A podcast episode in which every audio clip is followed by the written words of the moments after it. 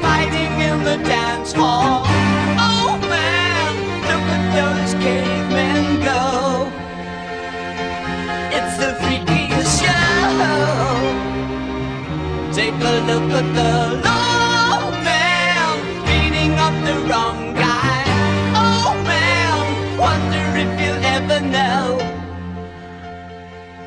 Hello and welcome to another rip roaring episode of Pod Like a Hole presents a Space Podity. It's where three guys in their now late 30s talk about music. In season one, we discussed Nine Inch Nails, Trent Reznor, and everything else in between. This season, we are talking about the one and only David Bowie. But unlike what we did for season one, we are going all the way random order by the diamond dice. We roll the dice, it tells us where to go. And on this episode, we hit a number four, which brings us to Hunky Dory. Um, this is Mark. I'm always joined by my colleagues, my friends, the fine gentlemen that were also included as my best men in my wedding. I have Stephen. Oh, hello there. I'm I'm sorry it's taking so long for us to get to the point. and of course, that's uh, part and parcel of what we do here, folks. And then I also have Eric. Hey there. Uh, and this is a special episode because uh, you know, you know, my wife always calls me hunky dorable. no, she doesn't. She doesn't say Oh, she doesn't boy. say anything nice to me. Let's let's move on. You know, I actually thought, um, you know, because of my Disney brain, thought that this would be a great title for a, a Dory feature that you would find, you know, famous for Finding Dory and Finding Nemo. find on the old adult inner tubes, um, Hunky Dory, if you get my drift. I get it. That actually will not be the last time Disney is mentioned tonight. We, I think we need to just make this a Disney music podcast at some point.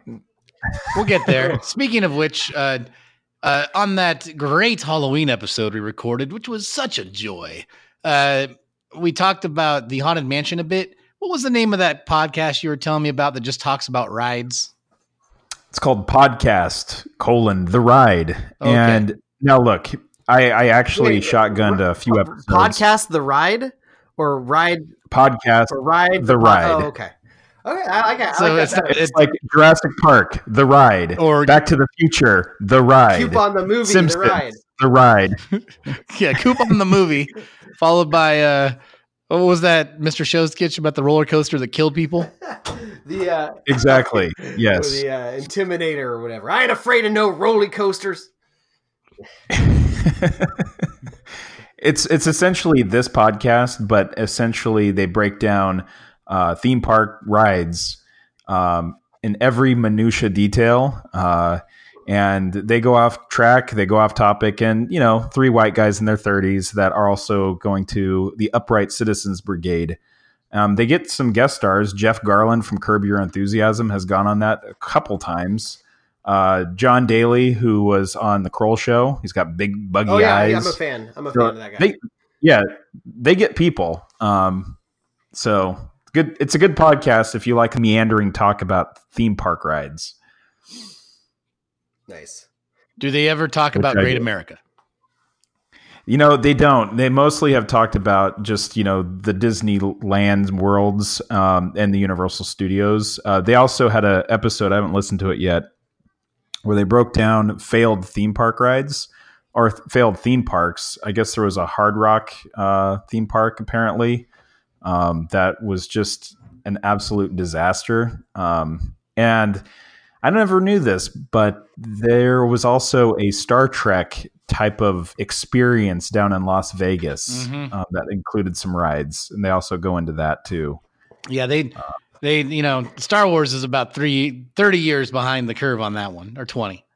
Um, It's true. only difference is that nobody really I, I don't think the Star Trek experience in Vegas really took off. So, do you remember that the Star Trek experience? I I didn't go to it, but yes, I remember it existing, and uh, I can only imagine that during the convention season there was some weird uh, shenanigans going on uh, in the penthouses with the You can have a drink in Quark's bar. You know, that's just right there at price of admission. yeah, oh. yeah the, the, hanging out with Ferengi would be fun. Uh, they're a good time. Yeah, you know, Rub them ears. Some sometimes I couldn't tell if they were leaning in toward some kind of racist caricatures, but uh, the Ferengi were a good time. Oh yeah, oh yeah. As I'm going through the original series right now, it's wild, like what the Klingons are being portrayed as. Oh my! It, it, it, the original series. yes. Uh, yeah. Oh boy. Oh brother. Yeah. it's interesting. It's like they somehow managed to offend people from the um the the the the eastern region of the world, but at the same time they're sure. also full of uh yeah like Russian Cold War uh, fears at the same time. It's really an oh yeah blend. Oh yeah, slice it, slice um, of history right there. But before we get another bad review, Eric, uh, we better move things along. Actually, before we get another bad review, you know, we don't read the reviews around here that often because, well, you know, we appreciate it when we get them. Usually they say something along the lines of like, hey, I'm happy I stumbled upon this podcast. I've been a fan of David Bowie or Nine Inch Nails for years, and these guys are all right. And, uh, you know, I always appreciate it when I see them. We're not doing this for validation or we wouldn't be doing it because let's face it, guys, it's not that validating. But uh, we did see one that I was kind of amused by that uh, Eric pointed out to me. Eric, what what was it? I'd, I'd like yeah. I'd like to make sure everyone gets to to share in sure. this. Sure. Username Diane Detroit. Uh, uh, just uh, on October 10th, left us a review titled "I tried to like it, but," and uh, she lets us know that it goes nowhere and takes too long to get there many other better music podcasts. Try the Album Club. And uh, that's what well, she's got to say. Plug in the album club. Yeah. All right. see there, and that's and that and that's the thing. When you do that, you completely negate everything you tried to the point you tried to make. When you when you come by to plug somebody else, that means that everything you said before is worthless to us. So any kind of big point you were trying to make, you had to go and probably pimp your own podcast. Let's be honest. yeah, and uh, I mean, it's always nice to hear from fans. I'll be honest. I, uh, you know, I love the fan, the fan mail and the hate mail. Bring it on. Yeah, yeah. It's uh, you know, yes, it, it we do take a long time to get where we're going, and it's a, it's a, it's a, we are a whole mood, as the kids now say. Um, and uh, you know, people like it. Like Nick Meyer on Facebook said, just told us our next day episode was his favorite episode we've done yet because he's less familiar with the album and we, in our meandering way, you know, expose some of the fun moments to him. So, hey, thanks, Nick.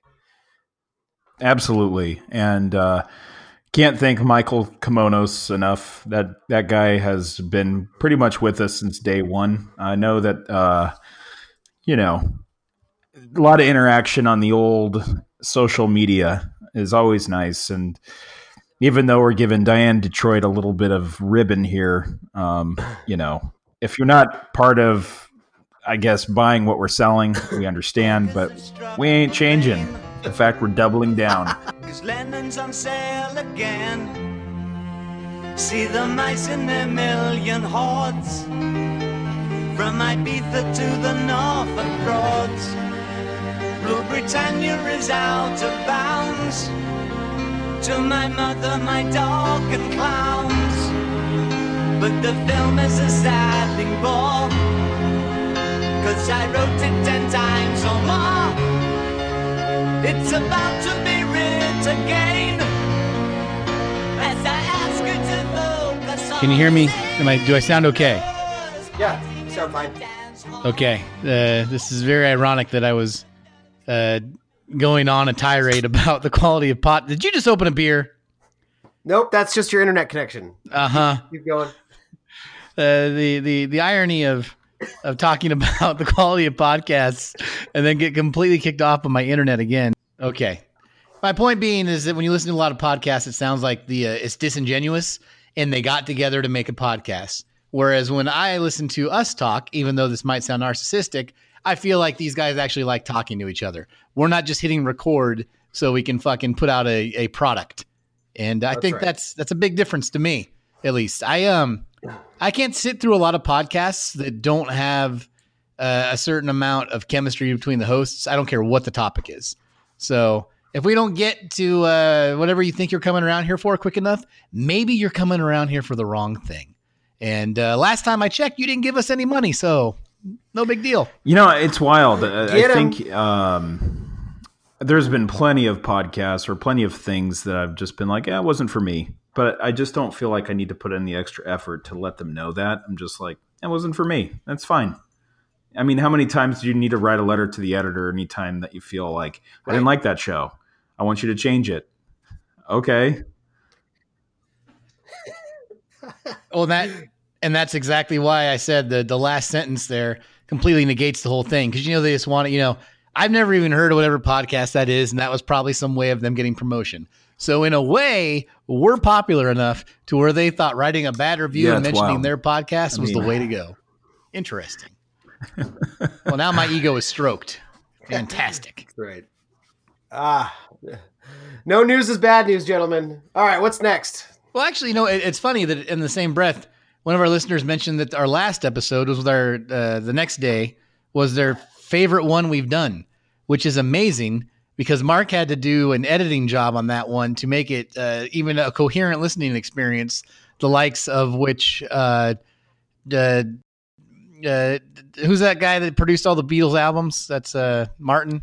Oh, uh, George Martin. George Martin would have been proud of you, Mark. It was a, quite a feat.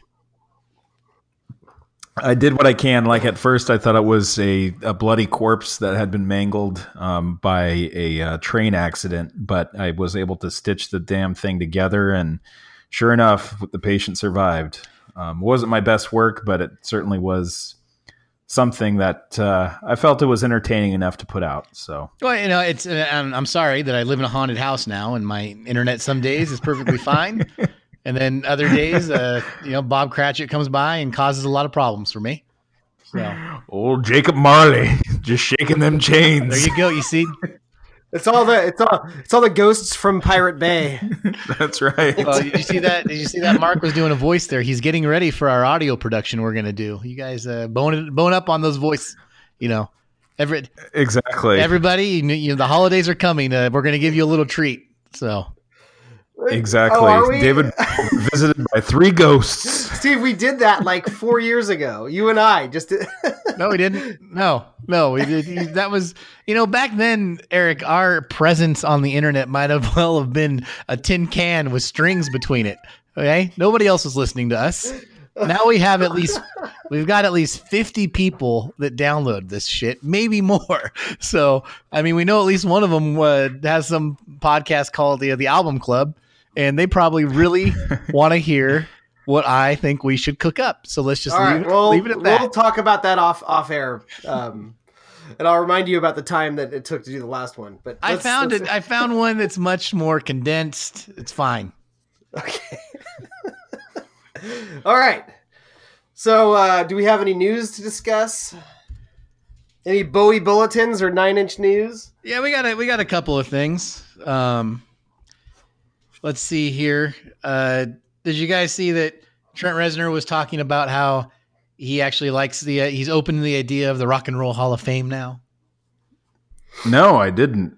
Uh, so he inducted the Cure um, last year, and now he's like, "Yeah, I'll go ahead and join them." Is that what you're? what Well, yeah, he said he said it was a it was a good experience. He said like, um, yeah, when I did it and I saw people getting excited, and I was like, oh shit, look, Roxy Music's playing, the Cure's here. Are like, maybe it's changed. Maybe there is some relevance to this now, and I and I'm I'm okay being a part of that good energy or whatever. It's kind of his general general. Uh, Yeah. old man softens in age. And and he did say that the you know they asked him uh, who has he even thought about who he'd like to induct him, and he's like, not really, but I I wish it could have been David Bowie.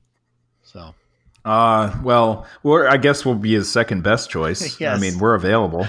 That's right. Uh, you know, we can still we could. Uh, I, I I don't know if we can all get to the uh, Hard Rock Cafe, but I think that we could, you know, finally in, involve the State Theater here in Auburn, California somehow, and we'll uh, we'll do one of those things where we we satellite in to introduce him. right.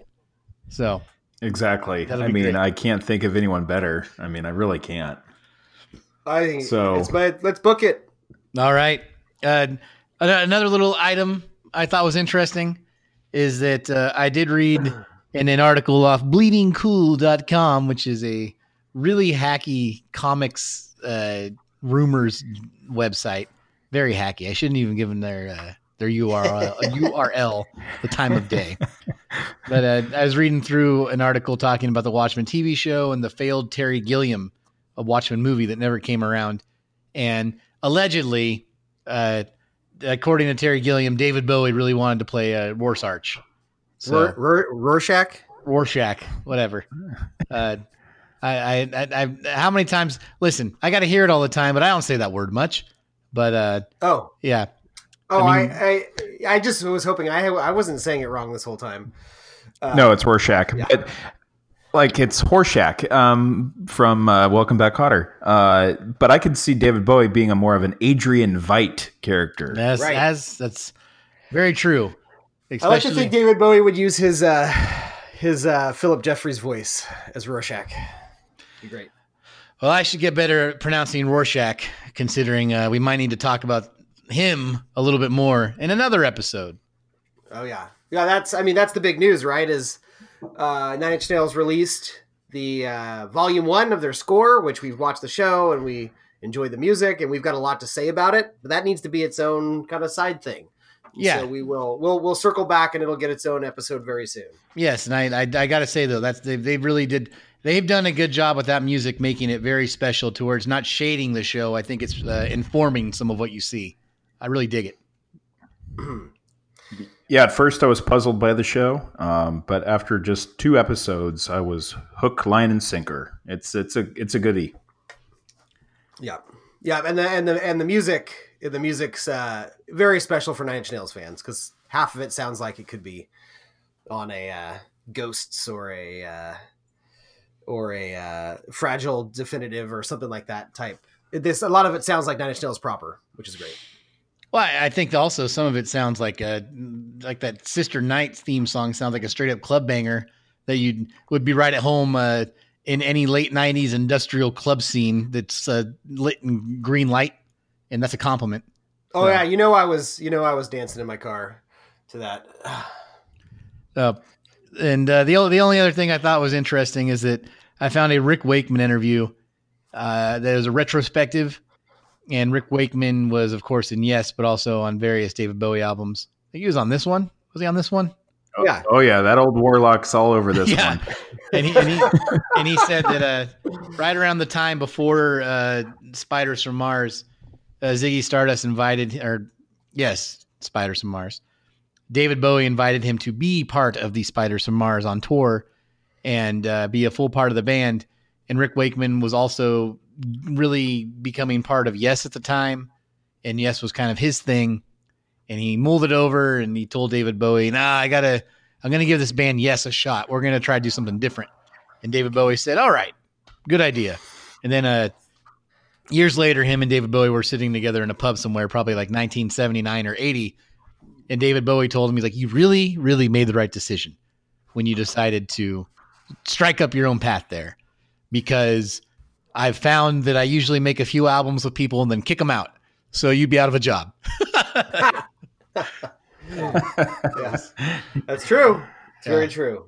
Very But true. that- I found that pretty amusing. So there you Yeah. go. No job security working for David Bowie. No, unless you're Earl Slick. That's true. Because he's got that cool name.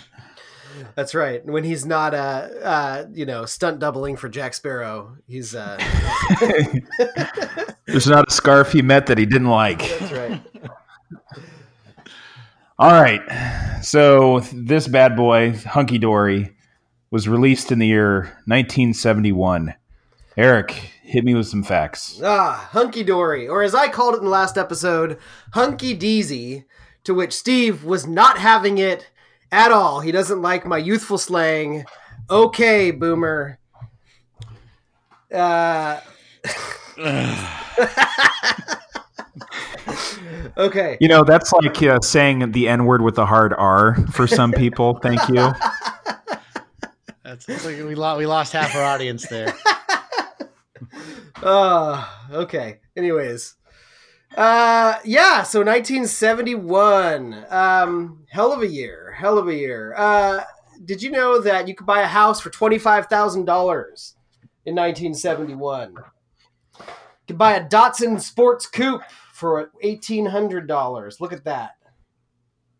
A uh, very popular toy was the Rock'em Sock'em robot, which you could buy for nine dollars. There you go. Uh, hey, we can all say thank you to 1971 for inventing the microprocessor and kickstarting the digital age. Uh, do you guys know what the 26th Amendment is? Um, I believe Come on, take a shot. the does it have to do with women? No, it doesn't have to do with women. Um, It- it- I, I- I assume it's been repealed, whatever it is, is it in the last uh, two years. It does it have to do with uh, our uh, current situation where a president could be removed from the cabinet? This has to do with the fact that 18 year olds could vote. Ah, and many don't. Yep. Uh, yep. Uh, it was lowered to 18 only during World War II, and then it jumped back up, and now it's back to 18. Look at that. so, so wait, who can vote now? 18 year olds. Okay. Well, when uh, uh, 2020. Oh, that's the next election is 2020. That's right. Okay. How old's Lennox? Uh, he's te- he's uh oh shit. How old is he? He's 11. He's 11. He How, just turned 11. how old is your son, Eric? he just turned 11. You got to get used to saying it. Yes, he's 11 now. He's, How, he's how long has he been 11 for? He's been 11 for a week. Okay.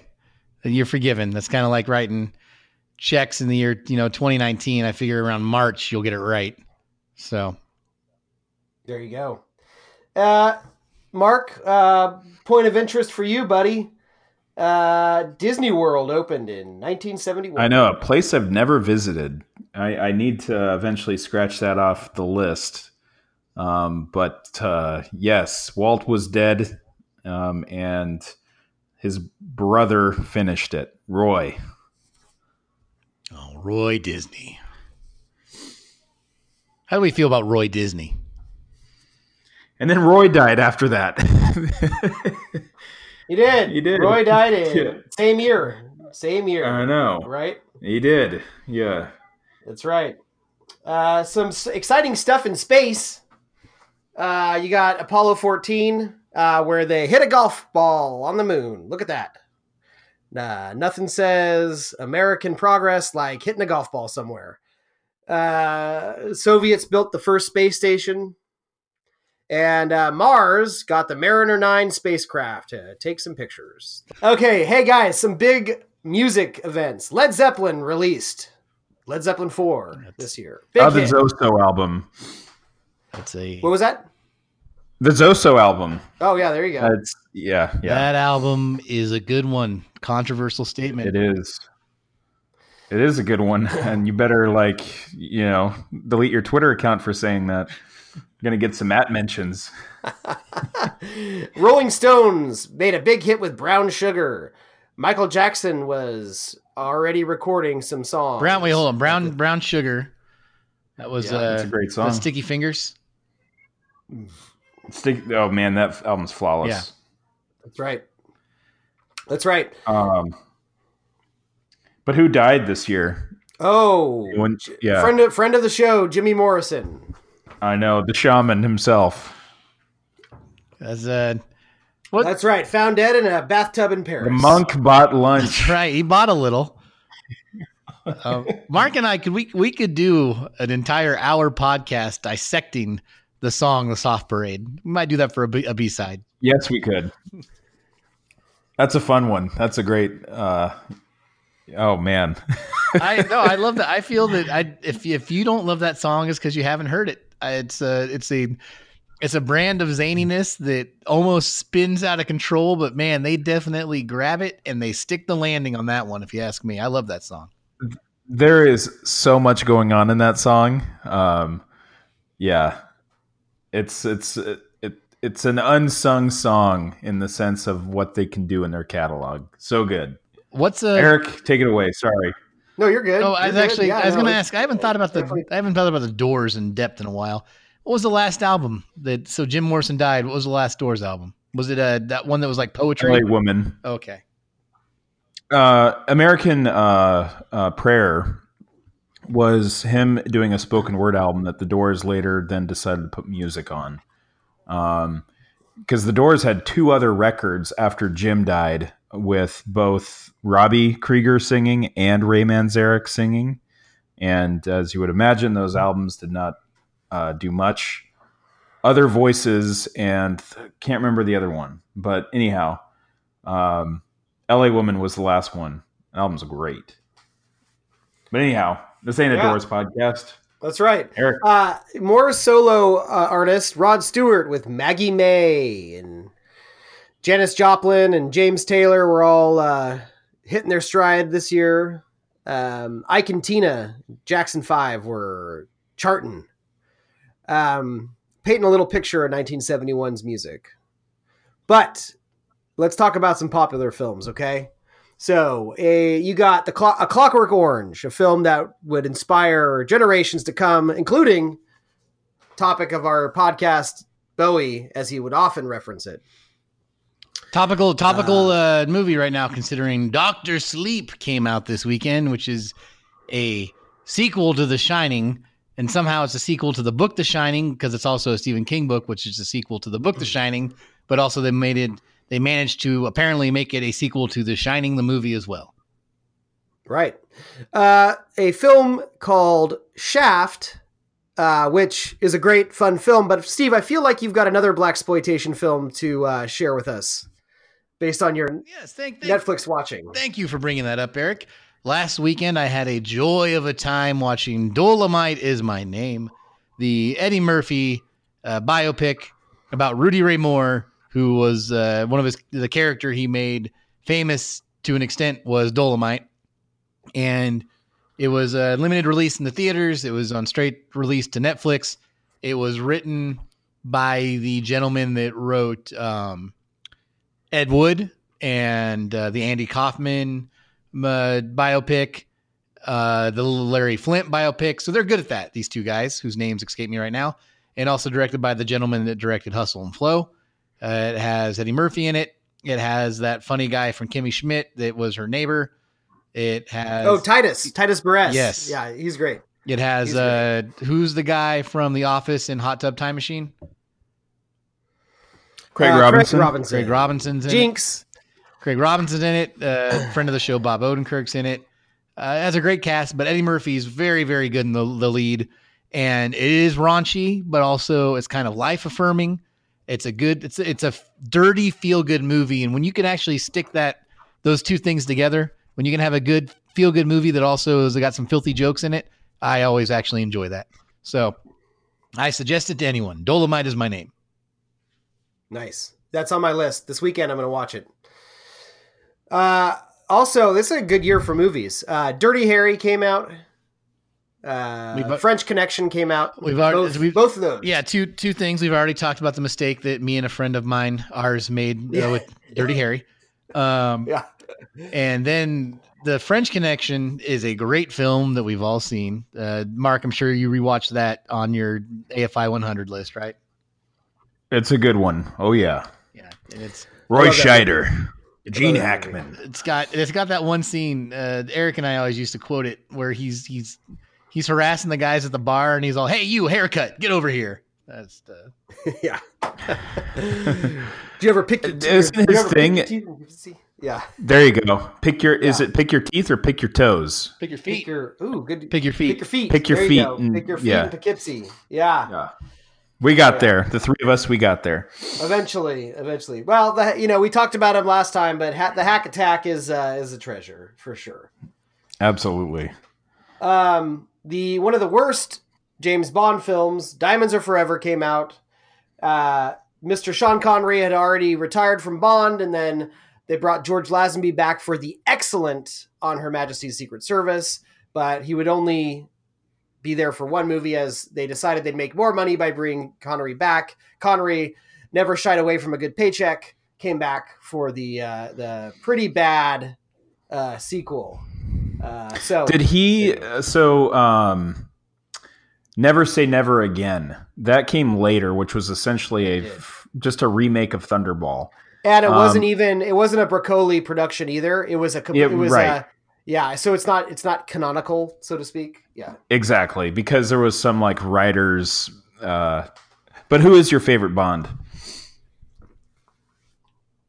Oh, good question. Well, see, it's hard because if I said who who embodies the character the most, he also makes the worst movies. Because I was gonna say, uh, I was gonna say Bro- Brosnan embodies Bond the best, but his movies, except for Goldeneye, are all pretty garbage. just shit.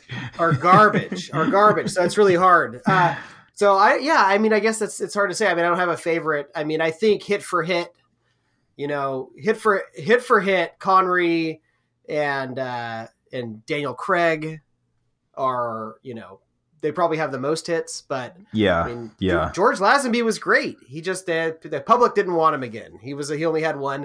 Uh, I love. Uh, uh, what's his uh, Timothy Dalton's uh, not not not the he first one. bad. Yeah, No, he was um, License to. Kill, and then the Yeah. other one was uh, fuck. Uh, oh, Uh, Living Daylights. Living Daylights, Living was, Daylights. was was garbage. Uh, that one had Mitchell. Mitchell. Joe Don Baker is the bad guy in that. If you can believe that. Uh, Mitchell, But, uh, and everyone, if you don't know, uh, Mystery Science Theater 3000, the episode they do about the movie Mitchell, it's you got to watch it. That's what Ed Yeah. Eric is referring to the actor from Oh, that yeah. movie. It's he's ama- that's Oh, an yeah. amazing episode of that show. Yeah. but uh, License to Kill is great. I do like that one quite a bit. yeah, yeah. But anyways, that's But- enough about movies and seventies. But Well, hold yeah. on, hold on. I didn't get to answer the question. Oh, I'm Yeah. sorry, Stephen. Two things. My God, what is wrong with me? a lot. Two things. Um, one, speaking of uh, Pierce, have you guys ever watched the movie The Matador? yes, long time ago. I It's not bad. It's good. I thought it was good. Oh, you you actually had me come over and we had a little buddy movie night uh, when you were still living in uh, Sacramento, and uh, I love that. Yeah, it was great. that was that was a good one. Um, it, it was almost like the scene of the drive-by fruiting, and Mrs. Doubtfire spins off into a whole other reality. Um, and then uh, no no secret here. I don't even know if you guys brought him up. My favorite James Bond is not a good James Bond, but he's definitely Roger Moore. I knew you were going to talk. I knew one of you was going to say Roger Moore, and I think like, uh, does Heather? Uh, I think she holds Roger Moore in high esteem Oh. as well. Oh yeah, Steve. Yeah, that, you and Heather are the same. She, Roger Moore's her hands down favorite. Yeah, Yeah. she yeah, she got her grandparents to take you to every single Bond, her to every Bond movie since she was like five in the theater, and and that was Roger Moore's era. So she's a massive fan. Interesting slip of Yeah. the tongue. That would have been interesting if Heather had her grandparents take me to the movies. Um, Yeah, Uh, but no, uh, Roger Moore has a couple. Uh, Roger Moore has a couple great ones. I could talk about some of his, but well, the first one, I, I, the uh, first one I did see as a kid was Oct- Pussy, of course.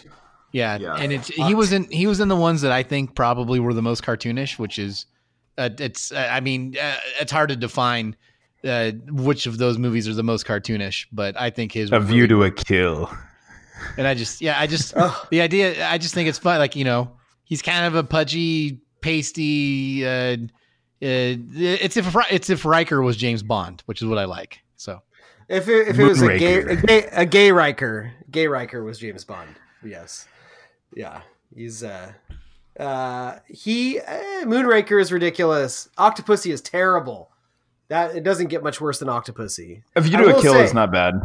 No, View to Kill's fine. Um, Yeah, and the uh, has Christopher Walken in it. Grace Jones. I, it might surprise you that uh, the Spy Who Loved Me, that Carly Simon song gets stuck in my head constantly. I think I actually really, really like that theme song. That's a good one, actually. Uh, Yeah. Which was the one that he goes to New Orleans and he's got that? Oh, Uh, that's, that uh, sheriff shows up to Live and Let Die. to live and let die. Great, great song by Wings, and that's a good one. Right, right. Wow, Um, this became the Bond cast. I'm okay with that. we know we know who's not okay with it and she's writing a review right now Give us another chance. She's gonna try one more time. yeah. Um, Uh, God, it was fucking 15 minutes in, and they're talking about James Bond for 15 more minutes. that's right. That's right. uh, listen to us on two X. Um, uh, all I'm going to say is TV shows. Uh, you've heard of All My Children and Mary Tyler Moore, and then there was another show called Partridge Family and McCloud, and those were the top shows of the year. Oh man, I. I love shows that had titles like McCloud. That just you could just kind of you figure out what they're all about from the title. I mean, yeah, yeah, I did. I actually absolutely. I went on a, a, a, a Rockford Files like half day binge recently, and it was Uh, I am very sure that whoever watched Rockford Files, the next thing they had on their docket was definitely McCloud. yeah, I think that's fair. And McCloud is just a name you have to yell. McCloud. I don't even know if if it's something where like a boss or a police captain was yelling at him often, but I just have to assume. yeah, So what what Yeah. year? What year is it? What year are we in? 1971. 1971. Uh, I hear a song in the distance. Not sure if Eric is done talking though. Is Eric done talking? I'm done. I'm is. done. I took over. All right. Well, that means it's time for sports. And believe it or not, in 1971, the Milwaukee Bucks won four games over the Baltimore Bullets. The Baltimore Bullets don't exist anymore. I think they became the Washington Bullets, and then they became the Washington Wizards. I think you're right. was in- that was in basketball. Over in the world of harness racing, Australian Inter Dominion Harness Racing Championship, Stella Frost won. So good for Who her. won dressage? I'm really interested in who won dressage. well, I can tell you that a man named John Spencer was the world snooker champion, and uh, that must have been before his music career. Um, but then, uh, really, the, in the World Series, the Pittsburgh Pirates beat the Baltimore Orioles, and it was a uh, four uh, four games to three. So that was a, a hell of a World Series. And actually, everyone, I'd like to take a moment right now to say I was very happy with the results of this year's World Series, and I know that Mark was as well. It was a good time. That was a wild series. Uh, yeah, baseball's perfection. What can I say? Yeah, I, I, I like the fact that uh, the the home teams never won. That was pretty amazing to That me. was wild. Uh, the first win seven games, and the away team won every time. And uh, the uh, the back to the the Washington Wizards. It was the Washington Nationals, who used to be the Expos, and uh, they had a couple of uh, ex athletics on the team. They had friend of the show Sean Doolittle, who uh, one time I had the pleasure of hanging out with in a Bloomingdale's and talking about neurosis. So that was fun. He has great music tastes, and uh, also ex athletic Kurt Suzuki, who also is no longer uh, in. I am no longer a fan of him because uh, he decided to embrace the moment when he was at the White House and totally, uh, you know, pulled a heel turn. So yes. whatever, Kurt. Uh, I, I don't think uh, it, it- when the day comes and they're rounding everybody up, I think the Hawaiians are going to be out of luck. So you screwed up, buddy. Oh man, yeah, that was heartbreaking. Um, uh, you know, with uh, Sean Doolittle coming out with that statement, and then um, one of a former athletic then essentially puts the red hat on. I think that was a kind of a fuck you, and uh, Yeah, it- Yeah. It, it, kind of was, and they used to play. I mean, they played together obviously in this team, and they they played together on the A's. And Sean Doolittle, he's he's he's very progressive. He's part of a lot of uh, good causes. Uh, he and his wife both. And he said, you know, I'm not going to go to the White House. I can't, you know. Uh, I think he said something to the effect of like, my brother is uh, disabled, and I couldn't like this guy ma- mocks disabled people. I can't look at him in the eyes. And then uh, y'all Kurt Suzuki throws that hat on and starts gallivanting around. Hope hope it was worth it. Sell out, yeah, but uh, he probably was worth it because he's uh, making millions of dollars. but um, uh, stick to sports, Steve. Just like Deadspin's owners said. oh, pour one out for Deadspin. That is now now. On one hand, I am sad that uh, I can't go to Deadspin anymore and read anything worthwhile. Uh, so the, the Deadspin uh, editors the Deadspin editor got told stick to sports or some such. He quit, and then all their best writers quit in solidarity. It was pretty amazing to see. And uh, now that website is a, a corpse. But uh, I, I do think it's pretty amazing that they really all left. They all just said "fuck you." So Yeah, I gotta, It- you gotta, it- gotta love it. You, you love to see it.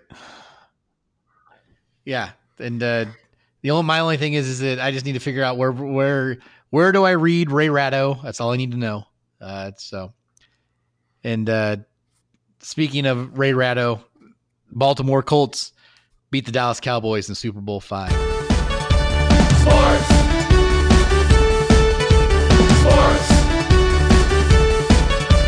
Sports. Sports. Now, Eric, are you still here? Oh, I'm back. Yeah. Okay. what what was David Bowie doing in 1971? Oh, good good question. Uh, I, uh, why are you asking me?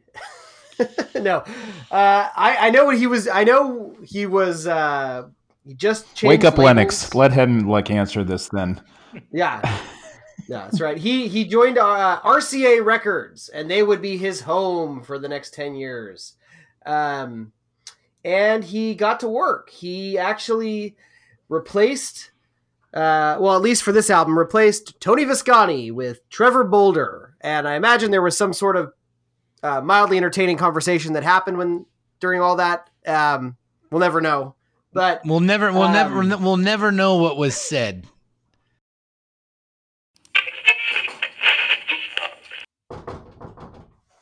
hey, hey, Dave. Hey, I see you're in the studio. What's going on here, partner? Oh, he- hello, Tony. I was just uh, writing a song about Bob Dylan. Classic writer, that guy. Oh, I'll be talking about him plenty. Trust me. He has a lot to say, and I have a lot to say about him, which is more than I can say about you. I have no idea where you've been lately. Ah, yes, yeah. I've been busy. I've been out. I've been mingling. I've been dancing. I've been meeting people. Uh, but you're here. You're locked up in the studio. You're working on something new, right? So, uh, I mean, is it just songs about your favorite singers, or what? What's this album about? What's the deal? Well, you know, since I haven't been able to get a hold of you, I've been uh I, I find myself in one of my my transitional periods. You know how uh in this story that we're creating for ourselves that we'll come back to, yet every few years I want to go from one thing to the next. Now, mind you, do not call me a chameleon. I am evolving, Tony. Evolution. I see. I see what you mean. You know, you gotta. Yeah, yeah, you got. You know, you're doing a little bit of folk rock before. I mean, what's your new thing, man? What's your gig? What's your new gig? Well, I'm you know a little more rock and roll. Uh, the, we the, we sold the world on the last record, and I do think that there's something to be said for a little bit more uh, electricity, a little bit more of uh, I don't know uh, upward trajectory, a little more rock and roll. And from the looks of things, Tony, you've been evolving into some kind of rocker yourself. Yeah, uh, I don't know if you noticed. I mean, look real close. You see anything different about me, pal? La- take a gander. Take a gander. more more uh, y- you're you're more sequins than usual a bit more you're catching the light in a different way That's right. And I don't know if you noticed, my hair is a little, little, little bit more. Uh, it's got a little more body than usual. yes what's left of it uh, certainly Yes. Well, I, I, I made a friend. You know him very well, uh, Mr. Marc Bolan, of course. And uh, after we, uh, after he he showed up on uh, Space Oddity, I mean, what can I say? We've been hanging out, and uh, he he's been begging for a little help on his album, and that's where I've been. mark bloody Bolan once again dipping his space feather in my cosmic ink i see Ah, is that? Yes, yes, yeah. He's pulled me away for a little while. Sorry I hadn't been around, but you know, hey, there's this new sound coming out, coming out of London town, and uh, I got what can I say? I'm caught up in it, you know.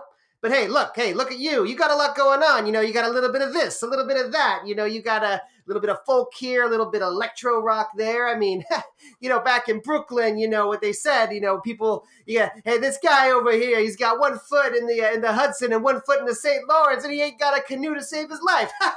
Am I right? Is that you, buddy? All right. Yes. Uh, once again, in times of duress, you're falling back on attempts at humor to lighten the moment, which I've always appreciated about you, Tony. But yes, now that you mention it, maybe uh, maybe both of us are uh, dabbling in uh, more progressive-minded uh, direct directions if you'll look in the corner over there, I found an old friend of ours, and he has more than filled the void you've left behind. Richard, Oh. won't you please come here? Is that a cauldron and a and a purple hmm. cape? Hello, Tony. It is I, Rick Wakeman. yes, we've met before, of course. I tickled the ivories during the ascension of the Space Oddity. Uh, this guy, yeah, I can tell you that the Here. electro you were talking about. Richard is here, Tony, to evolve us to a place where I don't think you're ready to go yet. So you can go, you know, traps, traipse, traipse around with Marcus Bolan, Marcus Bloody Bolan, if you insist. In Richard and I, we are going to create some fantastic sounds. We already have. We've already discussed if there's life on Mars. And we've gone through many changes together. I tell you what. But uh, neither of those things are going to compare to a song that I wrote about you for this album, Tony. You still have left a mark on this record. Trust me. Oh yeah, yeah. What's it? Uh, my cool friend, or what's what are you calling it? What's the thing called? The song, Tony, is called. Sorry, Dave. Go on, tell him. yes, the song is called Queen Bitch, Tony. ah, you got jokes too. I see. Okay, I I gotcha. You see, Tony, what Marc has is hair and maybe some glamour, but what he doesn't have is musical magic. Ah, that's right. I can pull a rabbit from a C flat. I can, I can uh, do a abra D minor. do you like that sound? That is musical magic. Yeah, cool, cool guys, real cool. So, Don't uh, don't don't worry great. about don't worry about us, Tony. We'll be here making fantastic songs together. Richard's been telling me about these great progressive ideas he has. So uh yes, Rick Wakefield. uh, Wakeman, but that's okay. You'll, you'll get it. yes, you will. Yes, yeah, yes. Something about that name is so short, but means so much. All right, I get it. You two are great. You're best friends. You're uh, you're doing hunky dory. I, I uh, that, that, it sounds great. You guys are you guys are loving life. Fantastic. Yes, I, I and I, I do believe you should be going now. Don't you have a plane to catch? Yes, always, always a plane to catch when you're a mover and a shaker like me. Uh, I wish you luck on this album. I'll be doing my own thing, but uh, I'm sure our paths will cross again. Enjoy flying into the heart of the sunrise. I will. ah, good one, David. Yes, Good yes, you know you know what's interesting is that whenever Tony leaves, he always says the word bingo. I'm a bit confused and I feel uncertain until we hear him say it. Can you please go open that window over there? Tony, have you something to say? Oh, yeah, that's what I call a bingo. Hey, oh, uh, walk in here. That's that is much better. David. Bowie, you got David Bowie who's singing on this thing and playing saxophones and piano and everything. Mick Ronson, Mick Ronson's playing, he's singing, he's playing the mellotron. Trevor Bo- Trevor Bolder is on the bass and the trumpet, Uh, Mick Woodmansey, our buddy Woody, is on drums, and we had Rick Wakeman on piano. Uh, Tony Visconti's off doing something else, so Ken Scott was the producer on this record, and he really did a lot of string work that I approve of. So, tip of the hat, Ken Scott. You bet. That's right. Steven saving us from It's uh in obscurity. Yeah, so the, you know this this this year, this came a, a year after um, the man who sold the world, which we have not covered yet, and uh, David Bowie kind of went into not hibernation, but he he he took a step back and focused on writing. And this entire album, for everything I want to say, except for the final track, which is the uh, the the is that the how do you pronounce it? Bewlay Brothers. Uh, Bule? I think. Yes, everything except for the Bewlay brothers was written before they went into the studio for this one, and that one was written when they were actually uh, were in the studio. Uh, so that that was what he was doing. Uh, you know, you got some notoriety from the man who sold the world, and I think that momentum continued with this record. This record definitely is the blueprint for. It's, it's a great tra- transitional record. I think it has hints of what was going on in Man Who Sold the World, but there's definitely a couple of uh, spots where you can hear Ziggy Stardust cracking through on Oh, this yeah. one. It's, it's it's definitely it's definitely a station to station type album. I think. Um. So yeah, I, I I wasn't able to find any in depth uh, great stories about the recording of it. Nothing as dramatic as some of the other albums we've talked about. Um, Yeah, that's that's true. I, did, I didn't find much either. Um, I got some stories about the songs themselves, but as far as like you know, VH1 behind the music, I don't have much for you on this one. Um, I think that's kind of actually reflected in the album too. I think this album, easy listening is not the term I would use for it, but it goes down really smooth and it almost feels like it came together. I mean, we won't know because we weren't there, but everything I've read about it, I don't see anything that says that it was like a difficult album for them to make. It really seems like it came together pretty just Yeah. right. Yeah. seamlessly. And I and I don't want to. I'm not trying to say this as a slight, but it does sound like he sat down with the intention of, okay, I will play your game. I will make some consumable, you know, uh, you know, pop rock. And uh, as far as what was popular at the time, I mean, I just went over the list of the artists, you know, and uh, you know, he can't help but give it a Bowie twist to it, but he does like genre jump on this album quite a bit to a lot of different styles that were in vogue at the time. Um, so, anyways, it's it's it's definitely one of his more, uh, you know, top forty style albums. Also I also say, I agree and I disagree, and we'll get and we'll get into that more as we go through the tracks. Um, I was just going to mention one real that- fast, but it seems that this album, uh, its biggest hits are very piano driven, um, and you could get a little bit of the sense of some of the stuff from uh, the Space Oddity record, and then Man Who Sold the World, and then also a foot into Ziggy Stardust, like Steve was saying. Um, so this album is kind of, you know, it's a good bridge between what was past and what was future. Uh, yeah, I definitely think it's Yeah. a bridge album. Um, I think it's yeah, and uh, we'll give our opinions on it later. Um, uh, the reviews, the reviews are in in the Jay Sherman corner, and it, it pretty uh, across the board. A lot of people said we finally think this David Bowie cat has figured things out. Uh, Chicago Tribune gave it three and a half stars. Uh, Pitchfork went back in time and gave it ten out of ten. So good for Pitchfork. Uh, Rolling Stone five stars. Spin five stars. The Village Voice uh, A minus. So uh, that little batch of reviews that I just stumbled upon somehow on the internet. Uh, eh, you know, it, it was it was it seems like everybody kind of liked it.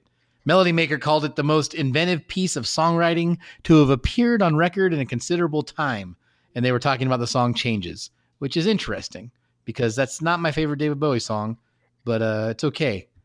And But uh, I, I think I know what they mean by that. And when we talk about track one, I'll kind of go into that. But it's a crazy song that's super unconventional musically. It just is just so ingrained in us as a major hit that we that it's hard to necessarily notice that. Yeah. Hunky Dory came out. It came out not even uh, a year later after The Man Sold the World. I think that they were they seem to be of a piece to me. Um, and I'm looking forward to talking about that album too. But uh, I think we've talked about enough about what was going on around the album. We've named the players. Ken Scott instead of Tony Visconti producing this one. And I think it is now time to go into a track by track analysis of this record. And we're about uh, 35 minutes in. So uh, I don't know if that was enough aimless wandering for you, but that's where this will begin, Diane of Detroit. Here we go. All right. Batting leadoff is the title Changes. So let's hear a little bit of Changes. waiting for, and my time was running wild, a million dead end streets, and every time I thought I got it made, it seemed the taste was not so sweet. So I turned myself to face me, but I've never caught a glimpse how the others must see the faker. I'm much too fast to take that test. Changes. Turn and face the strain. Changes. Don't wanna be a richer man. Changes. Turn and face the strain. Changes. It's gonna have to be a different man.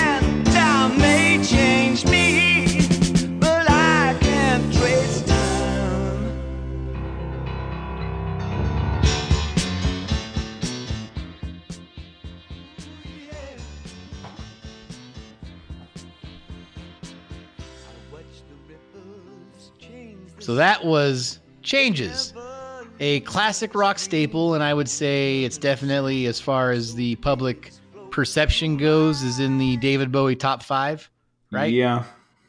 Yes. I mean, I'm not saying Probably. It's not in Yeah, my- I mean, or it's it's, hard. Yeah, top eight for sure. Top, yeah, very okay. It's not a. it's not in my top five, but I think if you were to sit down and watch a VH1 special on David Bowie, that's in their top five. It seems to be almost his anthem besides Ziggy Stardust. You know, like how he goes through personas Yeah. and changes. Um, so yeah. Yes. And to an extent, I kind of agree with that. I um I I bristle even though I'm not him. And I think he might have sometimes when people would just say, "Oh, he's a chameleon. He's always changing." And I say, "No, not really.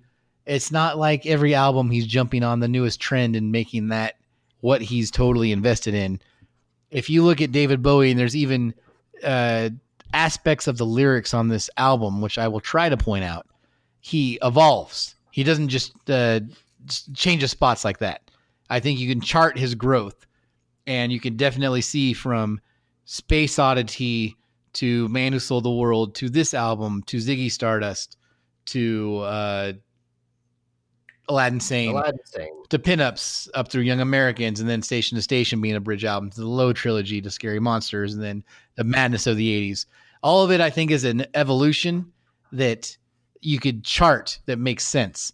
I do not think he just randomly would say, "I am going to be this person now."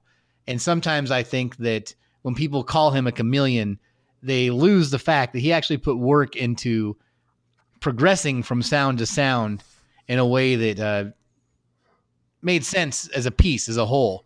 And uh, I, I don't think it was ever herky jerky. So I think, I, and that might just be a sticking point that I have. Uh, I do like this song.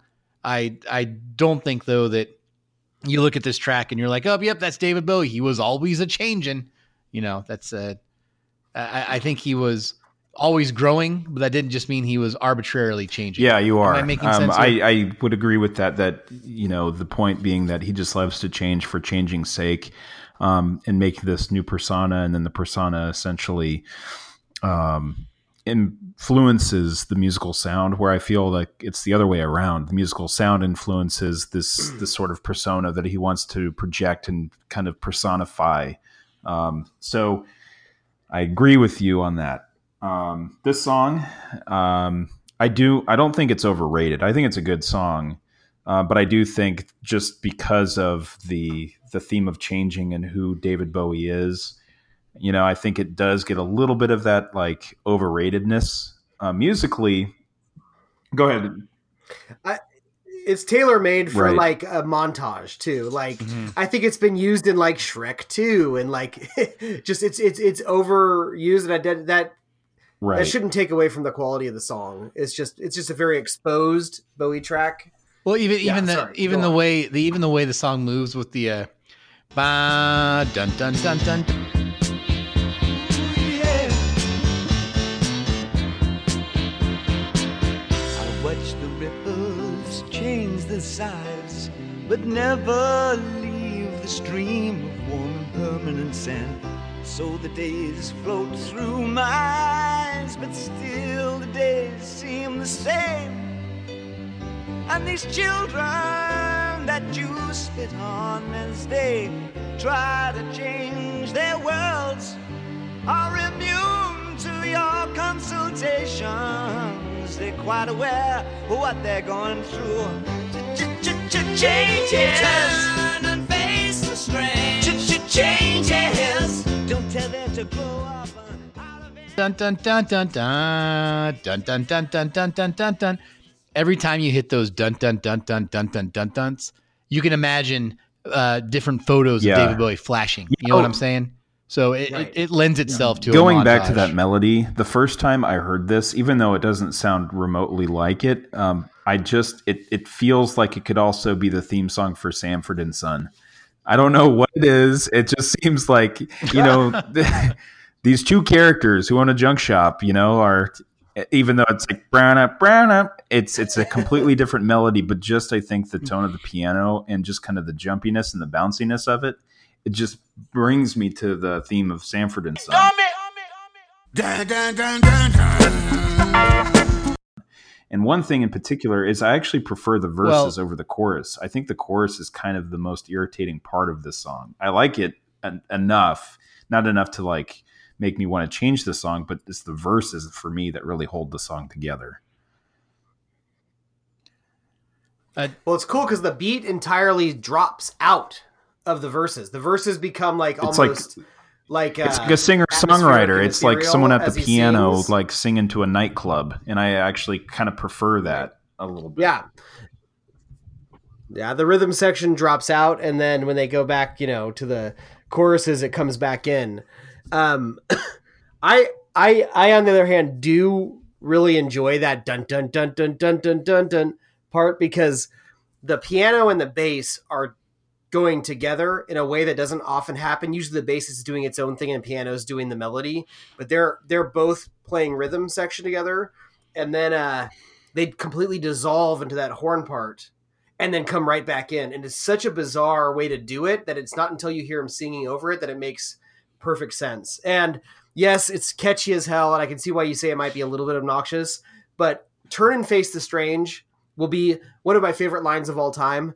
And uh, and just how you can take that line as far as Bowie always celebrating the weird and just don't be afraid of new things. And you know, um, I, I don't know, just where I, I I work in an industry where um, people are so stuck in what they've been doing for decades that when something new comes out, it's not that it's more work; it's just a little bit of extra work to adopt a new idea. And there's so much pushback, and that's like a lot of my day. A lot of my work day is fighting against that. so I just I just love that the sentiment of the song in general, and that line. I just I just it just kills me. I love it. I actually I do agree with you quite a bit there, Eric. Before though, I want to make sure that I do give a shout out to the Sanford and Son theme song, which is a great theme song. And I'm glad Mark brought it up in the same episode where we were talking about Rockford, Rockford Files, which also is a great theme song. Um, You big dummy. Fred Sanford uh, and Lamont were fucking gifts to humanity. Um, yeah, I actually I do like the lyrical themes of this song quite a bit. The the more that we talk about them, um, you can get yeah. I, I think arbitrarily, if you look at it at the surface level, people could say, "Oh, it's about just changing," but when you talk about people trying to accept change, I think there are some great lyrics in it. I've always liked the and the, these children that you spit on as they try to change their worlds. Uh, in our last episode, I think it was, I was talking about Greta Thunberg, and I I think of the people like that, you know, the kids trying to make a difference, and how the old establishment tries to tell them, you know, what the fuck are you doing, you idealist? That was going that was going on back here with the with the hippies, you know. Um, Oh God, and it circles back. Changes what's your shame? You've less you've left us up to our necks in it. mhm. Like that's that's just the other generation, you know, Yeah, leaving uh leaving a mess. Yeah, Yeah. and I think that's I love that line, and I love the line and the delivery of the strange fascinations fascinate me. Uh, the odd changes are taking the pace I'm going through. That section of the song, the way he delivers the pace I'm going through, uh, I I really like it. This this is actually a track that the more we talk about it, it makes me like it more, Yeah. which I think is a sign of a great song. So yeah, Uh, yeah, and lyrically, it is interesting. I mean, I think it's clear the overhead, the overall theme is, you know, uh, change can be good. Trust in the, you know, trust in the uh, the progressive new generation, that kind of thing. I mean, he's always been pretty supportive. We talked about it during uh, a next day. He's always been pretty supportive of the up and comers, and it's not just music he's talking about, but his themes are pretty broad about change and why it's good. But he does do a he has one really earnest moment of self-reflection where he's like so i've turned myself to face me but i've never caught a glimpse of how others might see the faker. I'm much too fast to take the test. So like basically he's saying like you know he does have probably some anxiety about people thinking of him as a chameleon or a faker because he's always changing but he's he's moving so fast and is so kind of inspired by his work that he's not really dwelling on it too much but he is acknowledging it. One um one lyric in this song I also like, and again, as we decide dissect it, I am reminded that I think this is more of a familiarity. Doesn't breed contempt, but it breeds me not appreciating this song as much as I could. Is um that line, look out you rock and rollers. Pretty soon now you're gonna get older. I love that line. And I like it because I think it's just a good line, which we've all we've all gone through. We used to be roustabouts and now we're fucking boring. But also um it is it, it it it sends a link out to one of my favorite Pink Floyd songs, which is one of their most popular songs, which is Time, and it has that line towards the end, which is a the sun is the same in a relative way, but you're older, uh, closer out of breath, and one day closer. Yeah, it to sounds about right. I think Mhm. Some, something like that, right, Mark? Yep. Yeah. And I just it reminds me of that line, and I I I, I, I like to link those two. Yeah, I could see that. bit. I think you're uh, really onto something. And when we when we get to Pink Floyd season five, we'll we'll make sure we discuss that. Uh, we almost did it for this season, and you know what's funny is that we'd probably be done with the podcast by now. But instead, I know. instead, we went on a What- what do they got, like 12 twenty-seven album records? Or- journey. yeah, Yeah, well, you forget about uh, solo solo project, solo God projects, guys. You, for, you forget about the Pink Floyd solo projects. That's true. Hey, oh man, the- the- Eric- I think Eric would. You know, see, that's the thing. I think we, we all know that uh, Mark and I like we duke it out for Pink Floyd super fan, and then Eric's like, hey, I kind of like Pink Floyd, but I think like Eric would probably really dig He would love Radio fucking Roger Waters solo albums like no one would believe. Uh, the, the pros, oh, the pros and Yeah, cons of hitchhiking. yeah. He would find some stuff in there that no one thought of. I think we should. Exactly. Oh well, can we move on to track two? We can, and it's a it's it's a great track called "Oh You Pretty Things," and it sounds like this. where the books were found by the golden ones, written in pain, written in all by a puzzle man who questioned what we were here for. All the strangers came today, and it looks as though they're here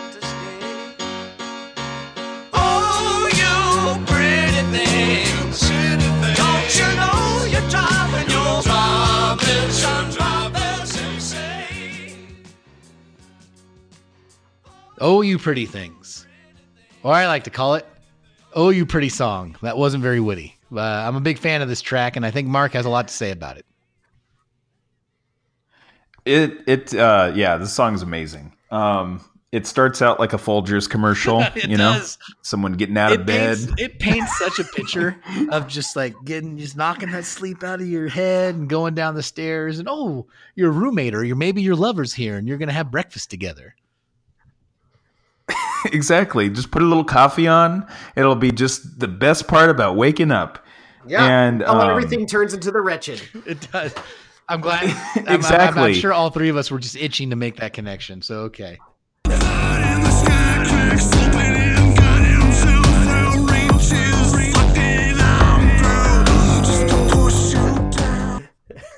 Um, but man, this song is is something. It it kind of does a little rope a dope. Uh, you think everything is good, but then the chorus comes in, and uh, I really really dig the little sing along, the clap tracks, because I mean it sounds like a uh, like something ominous is on the horizon, but it turns into like this still a fun old good time with the band.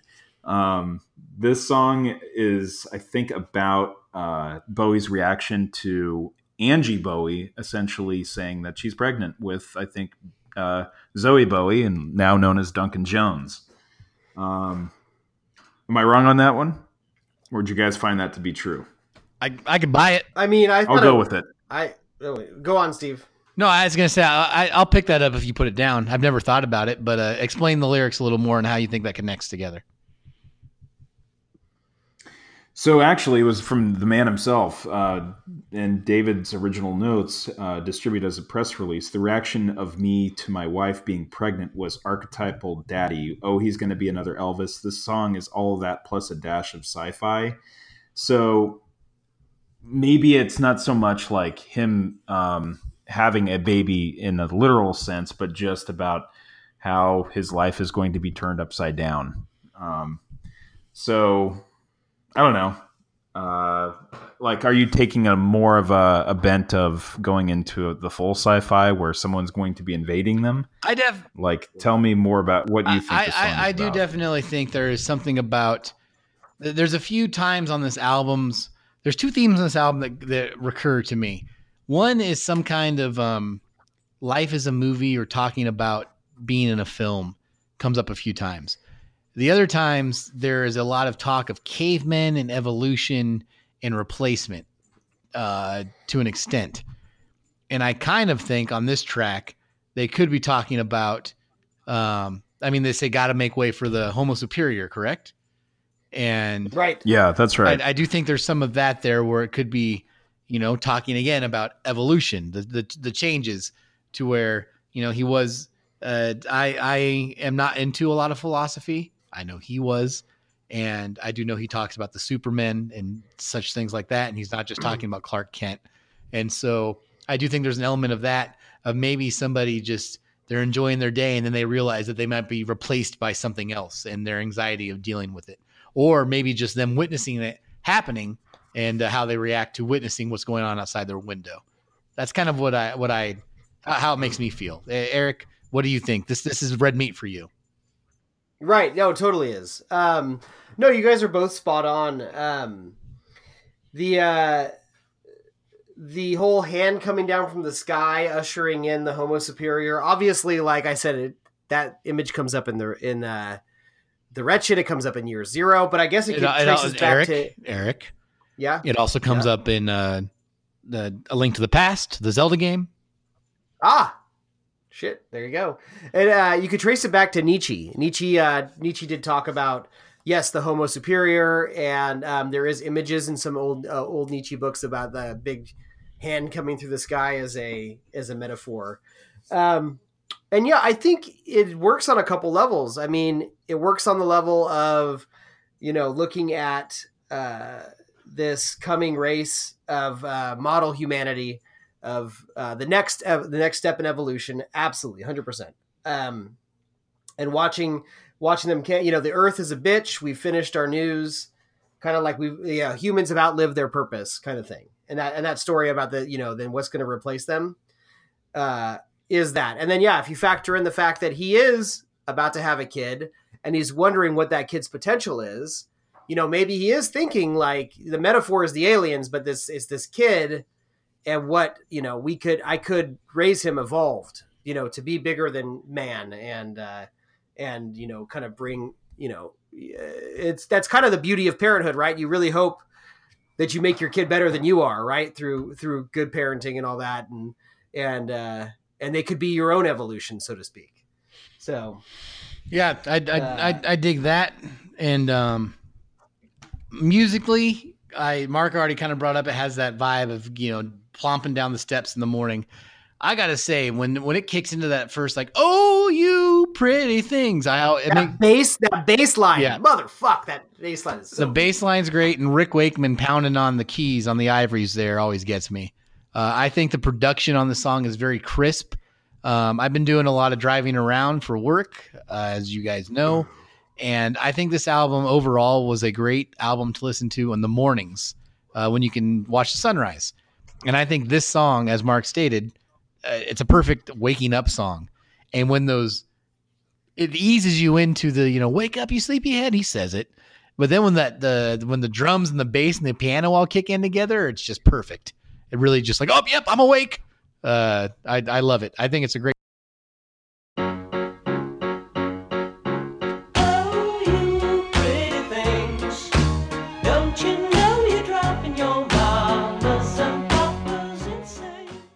Guys know that he originally uh, wrote this and it was released on on another artist for another artist before this. I did not. Who was that? He wrote he wrote this song and performed on it. It's recorded for Peter Noone of Hermits Hermits. Uh, Herman's Hermits. It was his solo solo album. Uh, he wrote it for for him, Peter. Peter sang it. Bowie played piano on the record, and uh, but Peter Noone is not one for bad language, so he changed "the Earth is a bitch" to "the Earth is a beast." Um, That happens. That happens to the best of us. Let's take a listen right now of a clip. Oh, you pretty things.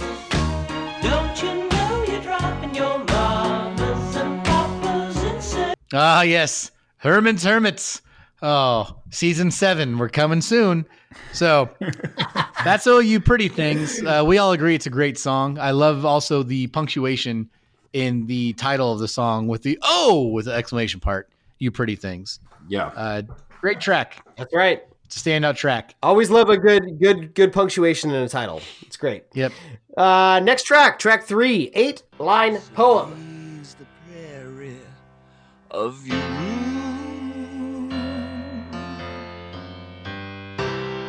Mobile spins to its collision. Clara puts her head. Well, yes. Eight line poem. And Eric's delivery, speaking of punctuation of that track, was about as exciting as it gets for this song.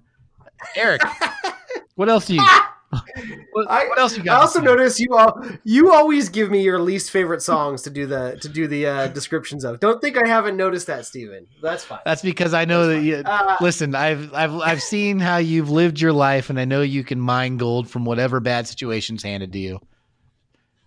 I think that's a ah, I, well, I think that's a compliment, but I'm not sure anymore. I, I think it is. I think it is. Um, so this song is based all around Mick Ronson actually doing some pretty damn decent blues guitar. Um, it's very slow, and he is just noodling. It sounds like he's just sitting on a porch, granted with an electric guitar and an amplifier and a chord, but he is doing a very slow, repetitive blues thing. Um, and then over it, Bowie is singing, and Bowie is singing a very strange song that is, uh, I don't know, it's about uh, people walking around town. It might have something to do with drugs. It's it's pretty out there lyrically, but um, what's kind of funny is every line of this eight line poem, Bowie changes his dialect, how he's singing, and like he does it like as a proper Brit, and he does it as a down south like southern drawl. He does a little Phillip Jeffries in there. Um, he changes his delivery every line. Um, singing about a tactful cactus by your window. Uh, anyways, it really is a low point on the album. I mean, honestly, it's there's not a lot to it. It is an experiment. My guess is somebody said, "Hey, Bowie, you can't do blues," and he's like, "Watch me," and he made this, but it's kind of a novelty song in the sense that he does sing with a lot of soul at times, and then he changes his voice and gets all goofy. And, anyways, that's uh that's what I got to say about Eight Line. I don't have a lot to add to that. It's um it's not like a, a complete train wreck. I think that musically, it does remind me of some of the interludes um, that Pink Floyd would do on some of their records. Um, it, you know, it's a it. It could have been just a good little instrumental. Um, I do actually uh, appreciate Bowie's vocal performance, but it goes pretty much nowhere. And it, I think it steeped too much into the into his folkiness from his second record that didn't really engage me too much. Um, but it's a short little song. Um, musically, though, it's it's harmless, um, but it doesn't, like you said, go anywhere. It's just one of those things that probably could have been excised, and no one would have known the wiser. Yeah, I think it, it, it it's short enough to where it doesn't totally derail the record. Obviously, it doesn't need to be here. I do like moments of it though. I do like the opening sleepiness to it, especially after "Oh You Pretty Things," which we discussed. Talks a lot about waking up, and um, I do like the one line to where I don't remember what he says, but he he sings it if he's falling down a well. Um, so I appreciate that. I, lo- I love it when someone sounds like they're falling down a flight of stairs.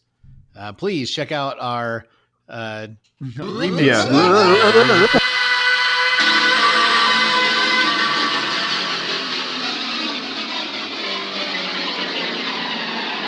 Yeah. So I don't have much. Mashup.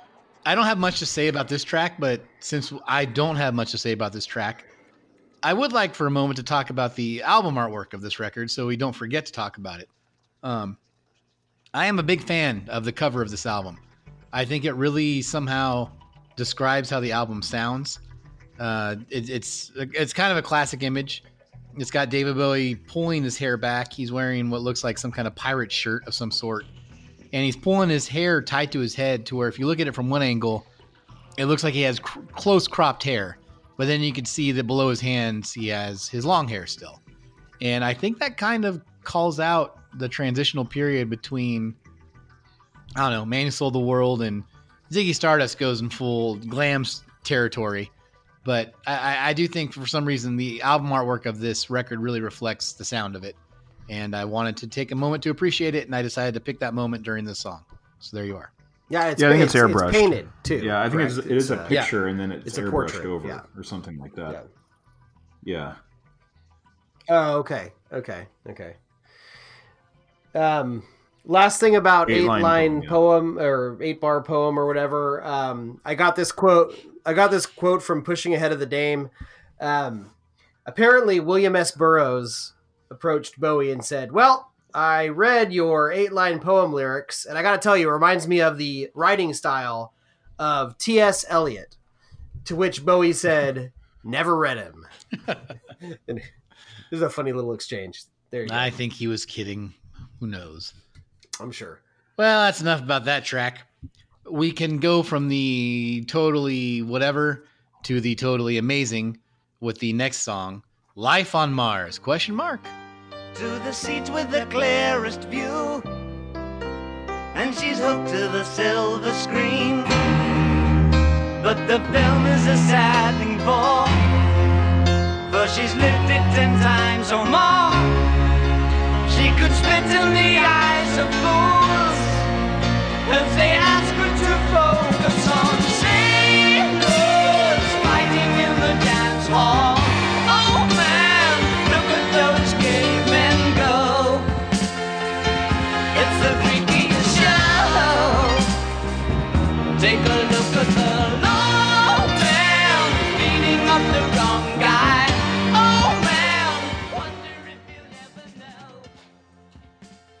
So that was a little bit of life on Mars. And I don't think it's hyperbole to say this is one of the best David Bowie songs. And I think it might be one of the, I don't know, top 100 rock songs of all time. I am a huge fan of this track. I, um, for years, I thought it was a, an Elton John song until I was older, uh, believe it or not. I think I've mentioned that before. And I think I could be forgiven for that because it sounds very Elton Johnny. Uh, what do you guys think? This song is an all-time classic. all time classic. Um, it's sweeping. It's got some string arrangements. Uh, he's puts on a hell of a vocal performance. Um, if I believe the first time that we saw David Bowie live um, at the Area Two tour, um, this is what they opened up with.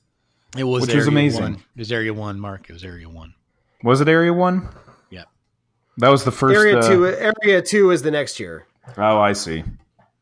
So yeah, you're right. I think Where this was, it the where it was Moby and Listen, I, Moby and listen, I, whoever I, listen. I get it.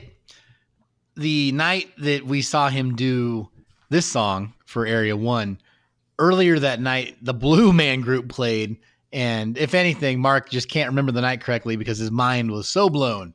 It was blown. I mean, what they did with paint cans is unreal.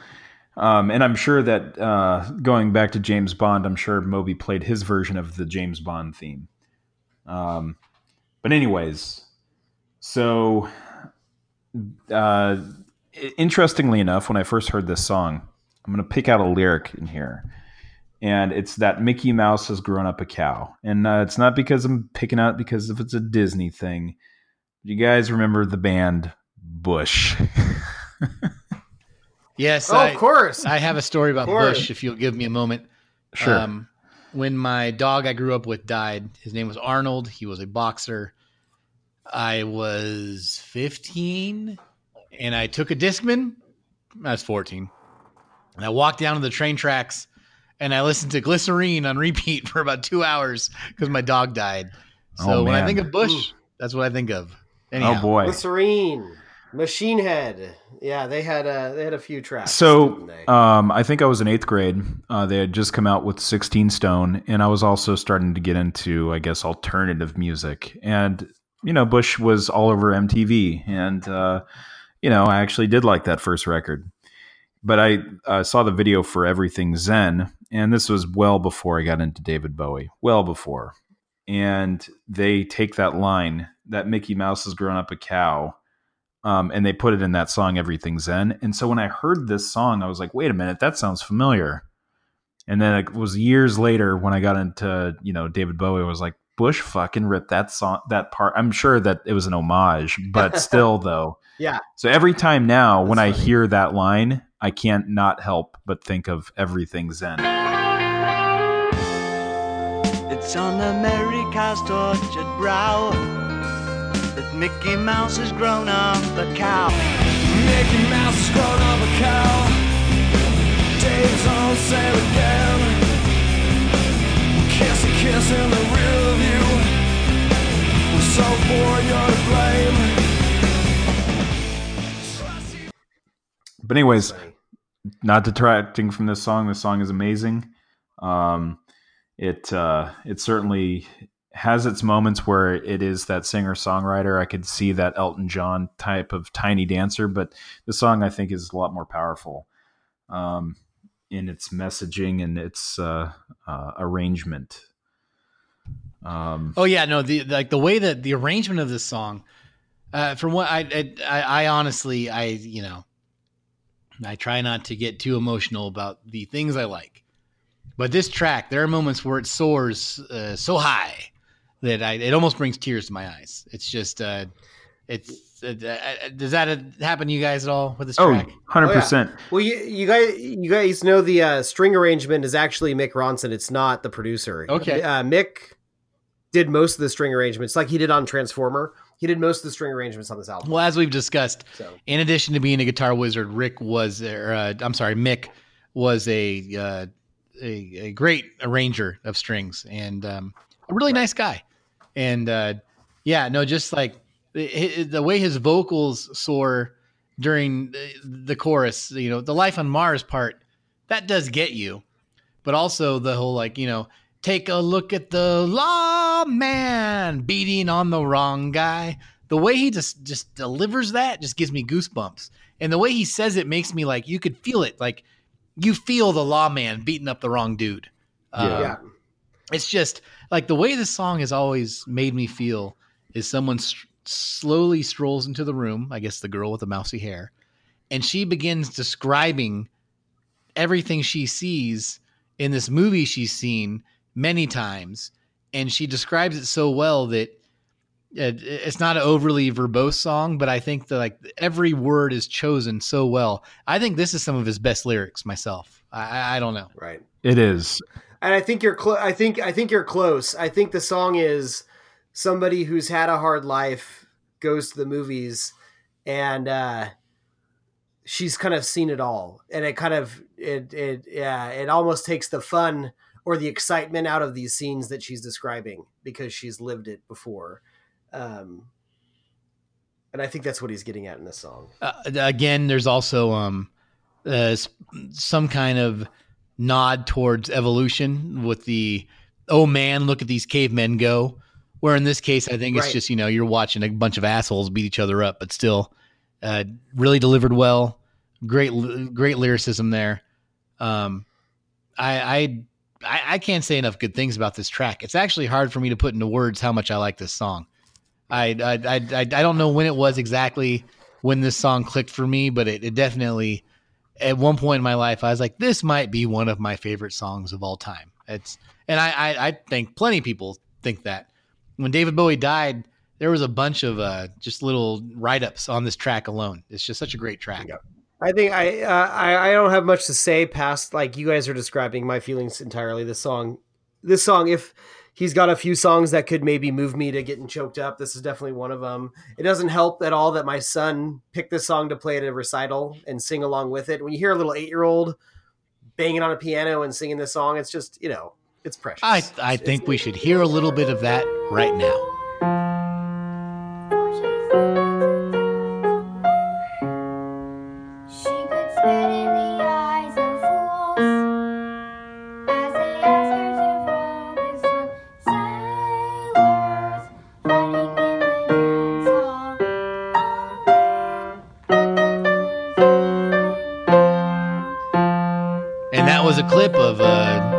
Lennox Anderson playing Life on Mars.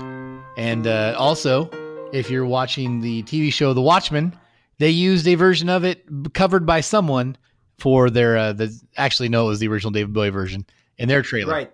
But uh, Yeah. And let's not forget about the fantastic British show called Life on Mars, uh, about a uh, detective, modern day detective that travels back in time and has to solve his own mystery in the 1970s. So much so that his buddy cop friend is his name, his nickname is Gene Genie on the Force. Um, great show, check it out. yeah, it's been used in, in in many movies. It's everybody loves it. No one has a bad thing to say about Life on Mars. Maybe you thought it was Elton John until you were about 15 years old. But besides that, uh, uh, such a such a great track, a- an all timer, and it's uh, one of the reasons that we do this podcast because you don't write a track like that and uh, not have it documented many many times over about how good it is. I just uh, uh, five as far as songs go, five bolts hands down, great track. Fantastic. Yeah, I mean, uh, you guys had mentioned there's so many good parts about this song that stick out to you. Uh, one of my favorite uh, deliveries is when he does the "Rule Britannia is out of bounds to my mother, my dog, Mm-hmm. and clowns," and then the piano has like that boom bit. The film is a saddening bore, and then it And then it kind of yeah. just like rumbles. Yeah, exactly. Yep, there's rumbling. piano. Holy Yep. smokes, that part you might as well just light a candle on me because I'm ready to go off. It- it- but it's just, but then when it, it just it rumbles, but then it like it takes a minute, like and it da da da da da da, like the piano interplay with the lyrics in this track are masterful. Yeah. it's I, I can't imagine what kind of day they had in the studio when they were able to put this song together. Uh, And it's also, I mean, the way the song kind of ends with a little bit of a just a diddaloo, like you know, there's a little bit of It, plinking. yeah, you. It's like it's it, they they like move the mic back, and it just sounds like found footage of him just practicing the song. and, and the I think it's almost like they were like, "Holy fuck, we got to take a deep breath," and they just were like, they couldn't even properly close the song out with what they just did. So apparently the uh the Mickey Mouse uh grew up a cow line had the musicians all just curled over laughing. Uh they had to like stop the take and and redo it. It was uh, uh at least during their demo sessions or whatever because apparently it was uh it was uh it was it was pretty fun. Yeah. And you guys have seen the music video for it. It was done in 1973 when Bowie was obviously promoting um, Ziggy Stardust. But, uh, you know, he's got the Ziggy Right. look Right. down. And it's just him in front of a white, you know, room. But it's still a, a strong video, you know? Yeah, apparently, um, it, it was uh, kind of his answer to a "My Way" kind of song. Like the, he definitely sat down and was like, "I like My Way" by Frank Sinatra. What would my version of that be? I don't know if it was that blatant, but uh, I can see that connection there. And um, despite the fact many terrible old white men have sung that song, I I'm a fan of that track. so you know, it- I, I could definitely. It, uh, I, I, I, I could see how it could it, it could be kind of looked at as a, a mockery of such a thing, but also maybe more sincere. So Prefer this the Sid Vicious version, but yeah. yeah, that's it. All right. It's a, it's a- Let's uh we could talk about it for another hour. No, it's a, it's a great track that sounds beautiful and just paints a picture of a bunch of stuff. At, at the at the very end of the day, if it does nothing else, I don't think a uh, like I could imagine a slow motion food fight taking place with this song playing, and it would just be an amazing thing to behold. so I just, I just you guys Oh, yeah, can see easily. it, right? It's just you know, yeah. Is there life on Mars?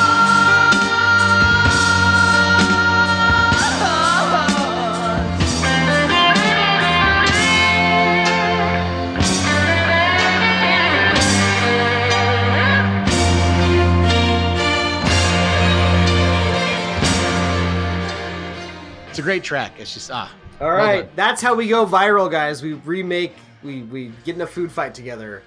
Slow it down. There you go. Drop the song over it. So anyhow, man, we are we are high as hell on this all-time classic song. Not only maybe an all-time classic David Bowie song, maybe an all-time classic song. Period. Let's now listen to Kooks. Bought a lot of things to keep you warm and dry, and a funny old crib on which the paint won't dry. I bought you a pair of shoes, a trumpet you can blow, and a book of rules of what to say to people when they pick on you. Cause if you stay with us, you're gonna be pretty cookie too. Will you stay in our lover story? Kooks! If you stay, you won't be. Uh I so I take it you want me to take it away, Steve. Yeah, Eric. So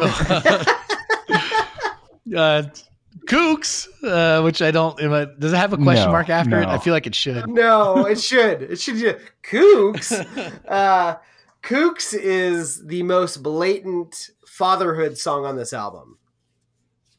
It is a boppin' little folk rock song. Apparently, um, uh, Bowie was dabbling in some Neil Young, Neil Young records, and he was inspired, and uh, that kind of shaped some of the music in this. I come from a Neil Young household. It's my mother's favorite artist. I've seen him at the Bridge concert. I've seen him before. I seen the needle and the damage done. A little part of it in everyone. Uh, I appreciate what he's done for music, even if I'm not crazy about all of his all of his albums. But uh, I can definitely see Bowie trying to do a little homage in the music here. But it's a goofball song. It's a totally goofy song. It is a song about hey, me and my crazy uh, relationship with uh, you know Angie Bowie. Hey, we're about to have a baby. That's gonna be fun.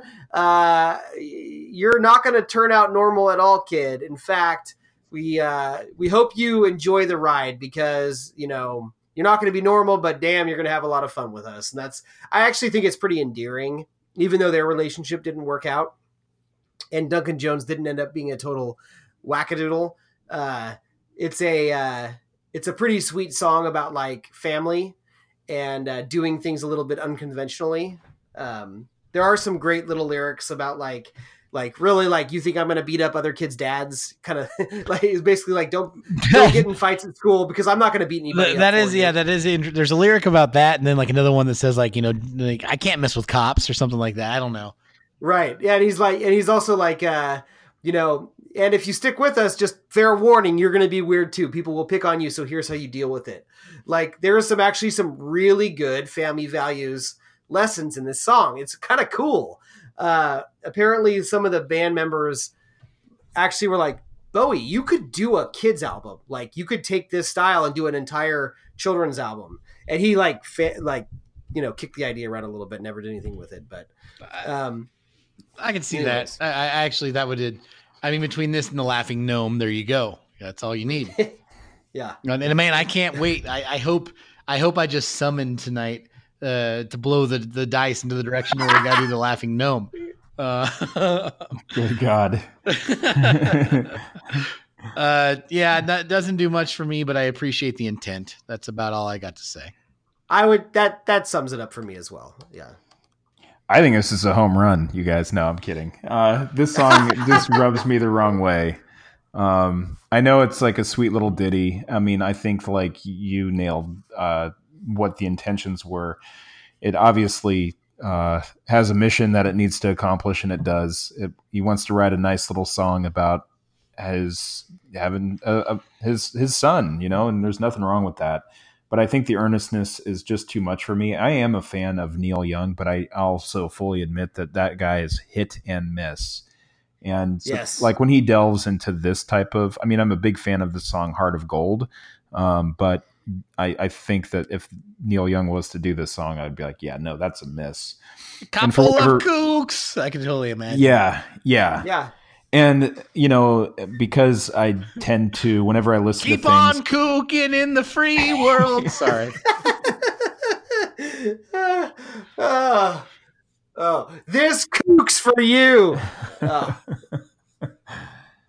Oh, um, like an episode of The Simpsons where Ned Flanders was raised by beatniks. I just kind of feel like um, Ned Flanders' dad was probably like, "Hey, man, we're just a bunch of kooks," and I just.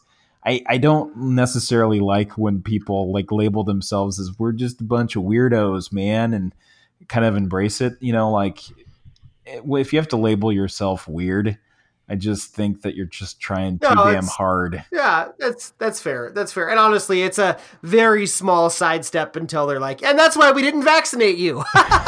exactly. Hey, are you guys? Are you? I, I can't remember. Are either of you caught up in the Good Place?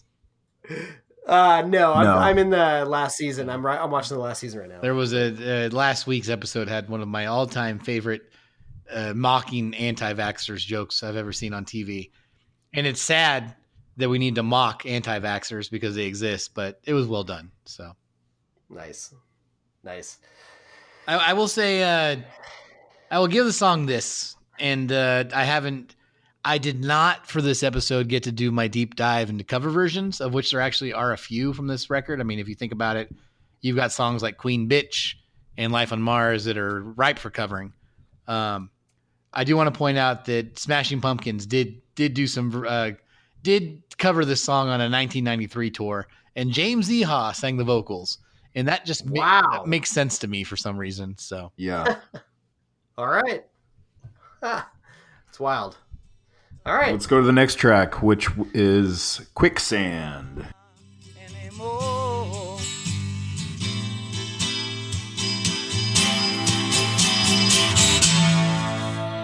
I'm the twisted name on Garbo's eyes, living proof of Churchill's lies. I'm destiny.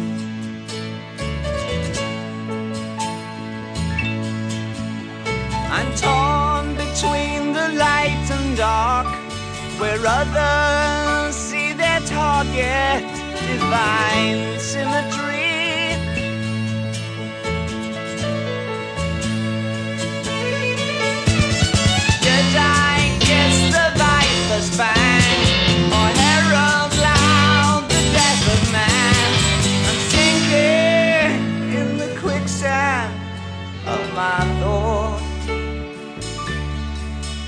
And I ain't got the power anymore.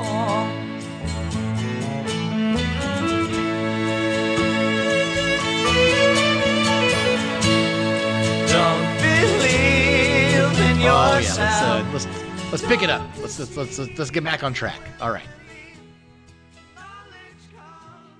Quicksand.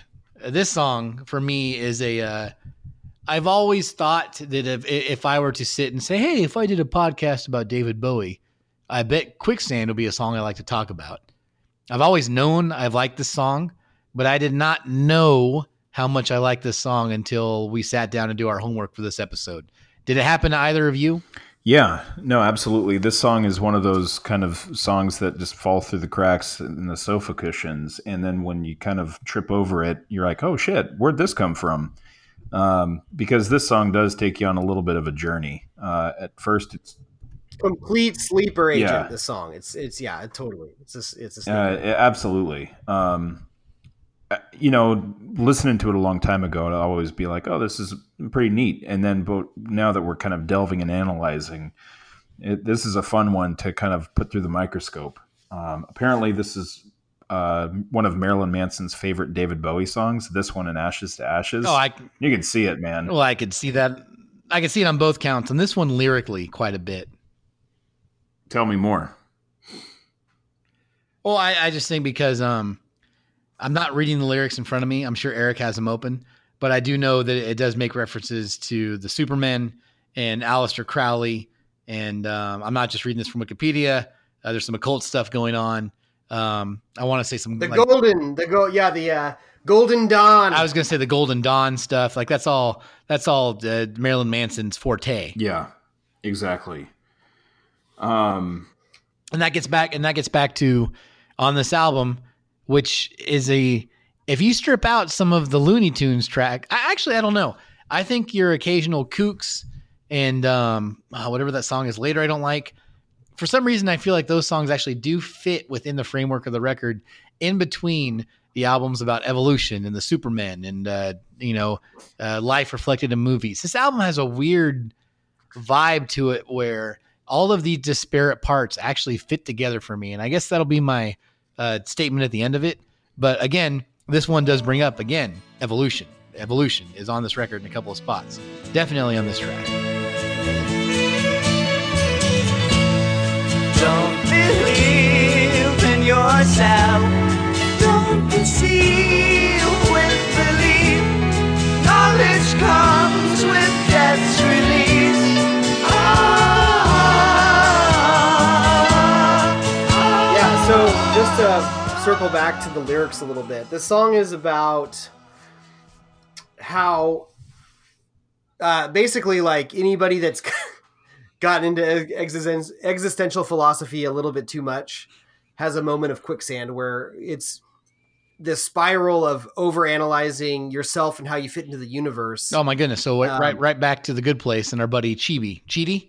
Exact, exactly, Yeah. exactly. I, I actually think the Good Place is a perfect companion piece to this album, but uh, um, yeah, just basically how you know your mind when you start unraveling and getting involved uh, in thinking about these kind of things, it does it sucks you in like quicksand, and you and suddenly you're out at at some parts closer and further away than you've ever been at really understanding, you know, your point of existence. Um, It happens to me all the time at work, where I think that uh, no, I, I think I've mentioned to you guys at the very top of my company is a very strong personality, and there are times where I am convinced he's playing ninth dimensional chess with me, and then like a few days later, like it might go on for a few days, I snap out of this fog and just fucking realize like no, this just everything's so disorganized that you know uh, I, I'm being allowed to do my own thing, and I am not. You know, the Eye of Sauron doesn't exist, but it's not always on me, and it's such a weird feeling when you can shake that. And I think that is kind of what he's saying here about when you can get out of that quicksand. But being in that quicksand is a, it's exhausting at times. Yeah, and the lyrics in the song are fascinating. I mean, he's talking about the Golden Dawn, which is a the Order of the Golden Dawn was a um Aleister Crowley was a part of this. And actually he ended up getting kicked out because he was a little too extreme, but it is it is definitely like a Masonic kind of secret society. Um, definitely probably aligned with some chaos magic. Um, Winston Churchill was a member. He talks about uh, Juan, what is it, Juan Garcia, or they call him Garbo. He talks about Garbo. Do you guys notice Yeah, that in the that up. song? He's not talking about Greta. He's not talking about Greta Garbo. He's talking about this guy's nickname. Uh, he was a spy during World War II, where he was decorated by both the Allies and the Germans. Um, he was a double agent. Um, he was a member of this. Um, he's talking about um, living in a silent film portraying Himmler's Sacred Realm. uh, Himmler was a big fan of this film Birth of a Nation, and uh, just kind of uh, uh, just kind of a lot of imagery like that. These people that were like just uh, into some really strange occulty stuff for power, um, and how it aligns with like this this image of a of a utopian society for the for the for the the race of power kind of thing. I don't know. It's crazy. The lyrics are absolutely nuts. Um, uh, the Winston Churchill line, "I'm living like I'm living in Churchill's lies" or something like that, um, is uh, you know it was pretty edgy at the time because at the time Churchill was like a national hero, at least in the UK. Um, so I don't know. Anyways, the the lyrics are crazy, and if you like, if you're mildly interested in some of the the magical secret societies, there's a lot in there. Clearly, like he started reading when he was recording this album, and he took all of his notes with him to station to station, and uh, you know, half pound of cocaine. Yeah. Um, it also kind of reminds me of more of a focused version of the Cygnet Committee that was on the second record. You know, yeah, I see yeah, that. because of all the kind of the different, um, I guess, musical changes that happen in this song. Um, Yeah. It is one that creeps up on you because it starts and it's just him and an acoustic guitar. And if you're not listening to the lyrics, you might think, okay, so we're just got we got some more, you know, folk Bowie. Maybe it'll go somewhere. And then it really does. Like if you're listening to the lyrics, there's so much crazy shit going on that that could kind of hook you. If you're not, and you're just kind of getting the mood of the song. It's once those drums kick in, and it gets intense. Like it starts as like a. I, I mean, are you guys with me on that? Like it starts pretty folky, but once like the drums kick in, it gets pretty like uh, Oh, yeah, no, pretty nuts. once the drums kick in, and there's also like the guitar really gets.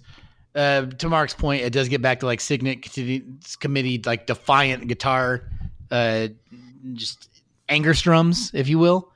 Um, Sure. And then it, when it gets into the Death Sweet release parts, it has some nice string section work going on.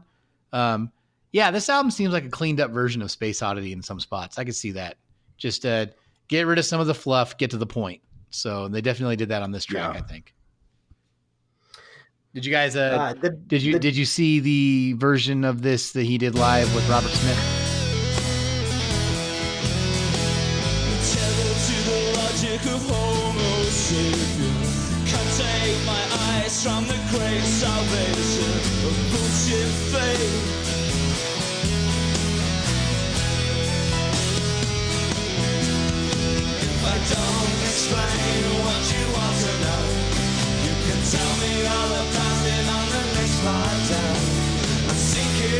So that- that's worth looking up. It's a good it's a good cover or not a cover. I think It's that helped me. I That helped. That helped me. I think power through the. And it's not the the song starts fine. It's just I was like, okay, I know people are interested in this song. This is clearly is going to go somewhere, and boy, howdy, it does. I mean, the uh, dynamics in this song are unheard of. It's it's really it's a really good song. Like you said, Mark, it takes you on a journey yeah, completely agree. And the Death Sweet, Sweet release line, apparently the Golden Dawn, their goal was to break from the cycle of um, birth, death, and rebirth. Um, they wanted to break from that cycle. And, uh, you know, Bowie's always had kind of a trepidation with death in his songs, but he likes the idea of enlightenment. And so if, de- if, if in this song, if, if, if finally he gets a little peace and knowledge from this over obsessing about his existence, then he's okay with death in this song. And I think that's kind of a cool idea.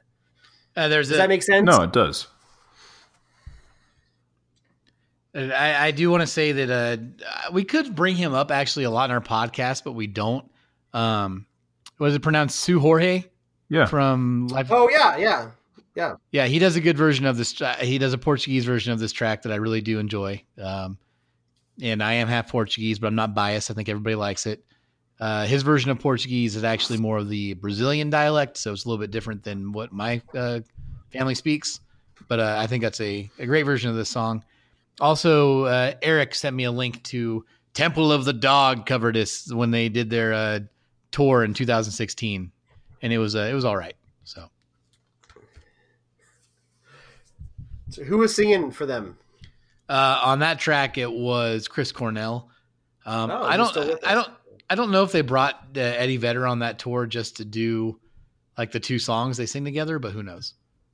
Um, anyhow, Can't imagine it hungry without him. no, yeah, that's. Uh, I think you would do a good job filling in on that track, Eric. I think you can pull that off. Oh. okay. I'll do it. All right. Ah, quicksand. Hell of a side closer, too. That was the end of side one. If we can take anyone's money, we will. There are times where maybe you, dear listeners, think you need to sign up for the California Lotto. And I hate to say it, but sometimes maybe Eric and I feel that same way, Oh, yeah. I'm like, show me the money. but not Mark. Mark is indep- indep- Independently wealthy, he works for one of the three corporations that own the entire world. But for the rest of us, sometimes we wake up at night and we're like, you know, Yeah, I'm like, show me the money. yeah, I'm like, show me the money. if only I had some more scratch. Yeah, I'm like, show me the money. If only I had some more scratch. Okay. And you know what? That never gets shown to me. Never. Or scratch. Patreon Or scratch. or scratch. We know in these fascist times that they're trying to stamp us out. Patreon. Yeah, I'm like, show me the money. This this little side gig we have here, well, you know, if we can make any of it turn a profit, we will. And by turn a profit, all I mean is if we can take anyone's money, we will. For what we do for free If we can take anyone's money, we will. Yeah, I'm like, show me the money. or scratch. And toss a couple coins our way. That's, I, I you know, let, let, let the cycle be broken. And toss a couple coins our way. Patreon slash pod like a hole. Patreon. Patreon. Go there and sign up for two or four dollars a month. And toss a couple coins our way. Just just add add to our small money pile. If we can take anyone's money, we will. I'm like, show me the And we'll keep giving you podcasts about David Bowie or The Watchmen or whatever story Mark wants to tell about flopping around uh, in grade school to Billy Joel songs, all that good stuff. Or scratch. Thank you. Well done. Well plugged. Well plugged. If we can take anyone's money, we will. Yeah, I'm like, show me the money. Patreon. Slash pod like. And uh, about to bring up a ridiculous song on side two called Fill Your Heart. Oh, that's the other track I was thinking of when I was talking about kooks. oh, geez. All right, here's a clip of that, and then when we get back, let's make uh, let's make Mark talk about this song. All right. Oh, thank you. your head, only in your head. So forget your head and you'll be free. The writing's on the wall. Free, yeah, and you can know it all if you choose. Just remember, lovers never lose, cause they Oh boy. So that's Fill Your Heart. And uh, it is a cover version, apparently. This is not a Bowie original. Uh, it was originally written by a gentleman by the name of Biff Rose and Paul Williams. Um, Do you know? Do you know those people? Well, I know Paul Williams. He's the Muppets guy, right? Yeah, he wrote the Muppet movie, uh, the music for the Muppet movie. He uh, he He wrote- is responsible for uh, Rainbow, uh, Yes. the uh, Rainbow song. Yeah, Rainbow Connection, which is a great God. song. We all love that song. Yeah. you want to talk about a song that makes me cry every time I hear it? I'm really embarrassed to admit that. No, that's that a one I got- will get the waterworks going. that's fine. And uh boy, if you love the Muppets, maybe you'll love the special Christmas episode boy. we're gonna cook up for you. Anyhow, so I can see why this song is on here. It's it's certainly trying to be a little bit more of a bouncy. There are elements of the song that uh, are okay with. Um, I I kind of I'm okay with the outro uh, with the I think it's a saxophone, but played by David Bowie. That does kind of like make me smile, and it's it's not like. I want to listen to this song over and over. I do think it is certainly one of the weaker songs off of this album. Um, if I know that there was probably some back and forth about uh, where this should be even on the record versus the B side that was eliminated that we'll talk about, which is the Bombers. Because I believe that Bombers was actually supposed to be in this slot right before Andy War- Warhol um, than um, than Fill Your Heart. Yeah, it's, that's accurate. Yeah. But I could kind of see that he still is in that folk rocky, everything's free and everything is about love, man. Um, Well, I, I I would say thematically, thematically, it makes sense. You have a song about how overthinking and over philosophizing is quicksand, and and only death gives you release. And this song is literally about empty your brain and fill your Yeah. heart. Like that's literally what the song is about. So it's uh, it's it actually makes perfect sense to come right after. It's just right. a really cheesy song. Um, you're right. It's it's really like upbeat and bubblegummy. Um, I actually I go straight to the pushing ahead the dame on the this because they have a great line where they basically say, um, you know, the original version by Biff and Paul is very sarcastic and it kind of works as a comedy song, something you would hear on Doctor Demento or something like that. Um, about like the free loving 60s and you know how their hearts Right. full but their brains are empty kind of thing which kind of makes sense but when bowie does it he sounds like an hyperactive camp counselor and it just makes it almost Yes. creepy just like just singing this song like hyperactively around a campfire um, it makes it kind of disturbing which i, I appreciate that perspective um, that kind of but I, that also is why i don't like There is so some interesting piano work though by Rick Wakeman. I think it's uh, it's definitely the Rick Wakeman show as well. Um, that he's tinkling those ivories. Um, but it's just yeah, it, it falls flat for me. Um, I I try not to get too cynical about when I see bubblegum pop like this, but it's just it seems kind of disingenuous. Um, I don't know from the messaging that you got some nightmares came today, um, talking about the Homo superior, about how we need to evolve, and then this just comes in to be just like a pretty shallow song in the sense of what it's trying to say. Like, yeah, stop thinking about all that, you know, big philosophical conceptual um, concepts where you need to potentially just, you know, empty your head, like you said, and fill your heart, and just um, hum that song as you're whistling past the graveyard. I, I it's not something that hits me. and it's Yeah. meant it's meant to be sarcastic it's meant to be sarcastic and actually it's probably meant to be scathing against like the free love philosophers of the 60s um but it's just it just the way bowie sings it it doesn't really i don't i don't think he hammers Yeah. that home but that's the way it's meant to be so Steven, got anything you want to add? All right, fascinating. Nope, I don't. And let's go on to the next song, which is Andy Warhol. Ready?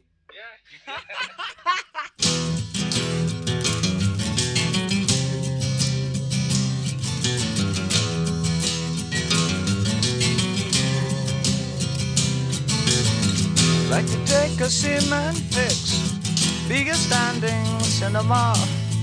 Dress my friends up just for show, see them as they really are.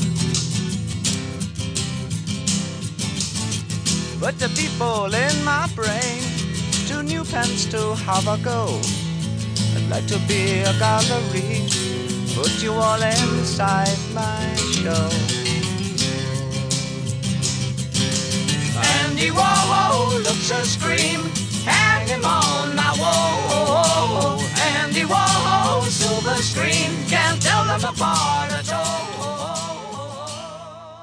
So, Andy Warhol, which uh, I never thought much of one way or the other, I've decided is a song I actually quite like, and it is mainly because of the main uh, guitar riff uh, and the the the, the acoustic uh, lick that boom, ba ba ba ba ba boom. oh there's a great riff on Yeah. the song I think that So yeah, that, ri- it's that- got some squibbly do going on. Yeah. I uh, absolutely. that riff that riff really works for me and that hooks me in and um I, I I I I do appreciate the fact that you know David Bowie was a, a fan of the Velvet Underground and the whole uh, factory scene and uh, you know all that. Um, it, it's not my my bag per se, but I do like the romanticism around it. Um, I can't appreciate someone singing about it for about uh, four minutes and then moving on. That's about all the patience I have for it. Um, the song's pretty good. I don't have a lot to say. I feel like Eric might have more to say than I do. Yeah, I mean, I, uh, you know, it's hard not to know who Andy Warhol is, but um, definitely me getting into the Velvet Underground in you know my formative years um, definitely made me like research him and know about like Factory and um, that whole scene, which is totally fascinating. Um, Andy Warhol's actual like when he, I mean, he was a great curator. His actual art, I think, is open to criticism, and I think that's fine. Like his movie work and his his um, pop art paintings and stuff like that, and I and I think that's fine. But you know, he brought us very avant garde uh, art from late '60s, early '70s, and I think you know he should forever be you know definitely respected for for that, uh, especially that first um, you know that first Velvet Underground album is great. Uh, they're all great, but uh, um, so yeah, Bowie was really like he when he first came to America, he's like, man, there it just makes sense. I got to be friends with Warhol. Like, there's just it just makes sense. I'm a big Lou Reed fan. I'm a big Velvet Underground fan. I mean, there's no reason why we can't be buddies. Um, Warhol didn't like Bowie's music at all. He was not a fan of it. Um, uh, Bowie tried to like hobnob with him at a lot of parties, and it just didn't really happen. Um, and apparently, he wrote this song. He went to uh, studio where there was a bunch of hangers on around, and the song is itself like critical about the people that were around Warhol. Like I think Bowie hung out with him enough initially before he wrote the song to kind of get an idea that these were a lot of like really fakey like art scenesters. And he played the song, and apparently Warhol like just like hated it and stomped out of the room, like stormed out of the room. He was not a fan of this track whatsoever. Um, which I think is a funny story. but uh anyways, um Bowie ended up playing him on screen in the Basquiat movie, which I have not seen, uh, but always been interested in. Uh, The way the way he uh, plays him, I, I saw that movie a long time ago, and the way he kind of plays him always reminded me of um that scene in The Big Lebowski where he is at Maud's house and there's that guy cackling in the background, uh, Udo Kier Yeah. or whomever, yeah, and he's like, Yeah. "Oh, you remember Uli?" and they start laughing.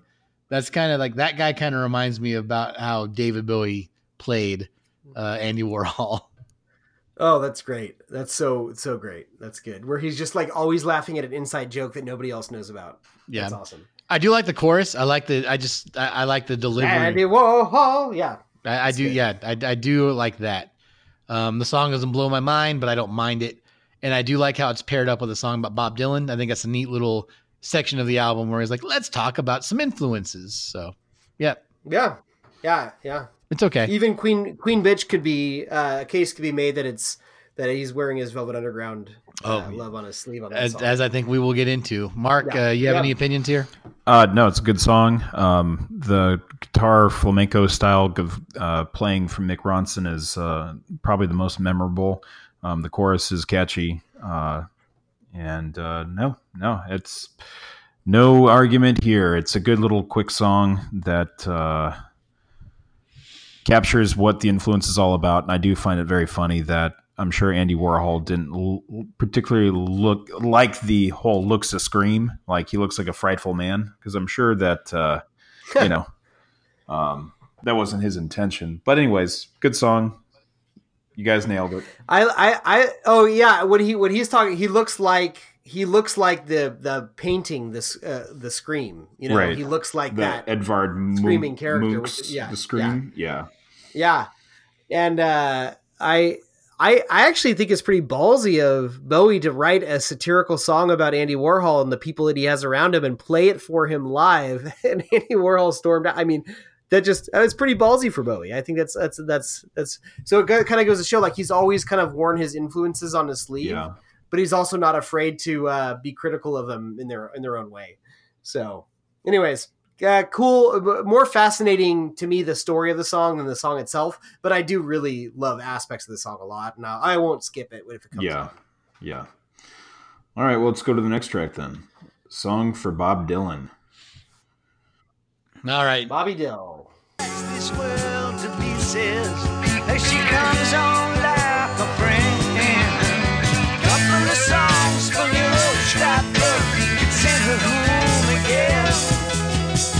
Gave your heart to every room, at least a picture on the wall. And you sat behind a million pair of eyes and told them how they saw. Then we lost your train of While troubles are rising, we'd rather be scared. Together than alone. Oh, here she comes. Here she comes. Here she comes again. Eric, this is all you. Take us away. All right, all right. Uh, not a lot to say about this song. Um, this song is not so much. I mean, I think Bowie has straight up said that he was influenced by Bob Dylan at least for a time, especially those early years. Um, but the song isn't necessarily a tribute to Bob Dylan. This song is basically like in the '60s, Bob, you you led an army. You you wrote songs that inspired people to stand up, fight for something. And now where are you? There's a void. And it's not necessarily critical of bob dylan. It's just like bob dylan's moved on to other stuff. And he had 70s he was on his way not quite but he was on his way to his christian music. He was he was moving away from uh um i feel like early 70s maybe he was doing like his rolling thunder revue which was really really good but he was not um he wasn't doing the protest songs anymore. And so this is a song about when they're the youth there's a void in leadership right? And who's going to fill it? And that's really what the song's about. Um i like that he calls bob dylan by his real name though robert zimmerman at some point i wrote a song for you um but it's not about you it's like i wrote a song for you but it's not about you it's about you know what we need the song itself does sound like a dylan song is structured like one um it's a folk song with a lot of parts where it rises in intensity and and and, and drops. I, I I noticed that. Do you guys feel the same way? Yeah, absolutely. I mean, I think that's why I'm, I'm, I'm okay with this song because it does remind me of those Dylan-esque like uh, kind of progressions and how it kind of propels itself. It reminds me of something that uh, uh, eventually Bob Dylan. I'm a big fan of uh, the 1975 album "Blood on the Tracks" by Bob Dylan Oh yeah, that's a good. and uh, that's a good one. And so um, I know in that early '70s he was kind of dabbling and kind of lost his way a little bit, but um, it now. uh, Correct me if I'm wrong, but wasn't Mick Ronson part of the Rolling Thunder He live was. band? He played with them. Okay, Totally. okay, Yeah. okay. Yeah. Uh, I do like the part But where. uh, oh yeah. Sorry. Go on. oh no, uh, do you know what your Desire came out? Because that that should be roughly around the time of Rolling Thunder. In I- that one has okay, like so ISIS. that was I think that uh, was still yeah, I think that was still 60s actually now that I think about it because 70s was like he did like self-portrait which is a weird album. I know Steve knows Yeah. about that. I uh and then uh then like new was it New Glory? Is that what it's called? Yeah.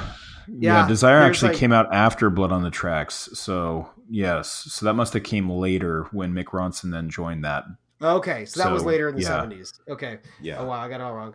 I do like the part where he says, "Though I, do, I suppose we'll never meet. Ask your good friend Dylan if he'd gaze a while down the old street. Tell him we've lost his poems and we're writing on the walls." Just like I like that he's giving Bob Dylan the whole like, well, you also have a a public caricature that you're, you know, you're also performing as I am, you know. So he's telling Robert Zimmerman to talk to his friend Dylan. You know, I think that's kind of cool. Yeah, I think he he definitely idolized him to an extent, and I think definitely in his more folk leaning phases, there's a some tribute he was paying there. But I do like in this song, he's kind of giving them some uh, lip at the same time. Um, it's an all right song. Uh, I, I I I do like to go on record every once in a while because I do give Eric a lot of shit on the podcast, but usually it's just all made up. But uh, one of the ways that Eric definitely uh, altered my life, if you will, was he is the one that made me a Bob Dylan fan, and so whenever I can uh, bring that up, I will. And uh, that was definitely when we lived together. And I was annoyed by Bob Dylan for most of my teenage and early twenties. I think that happens to a lot of people.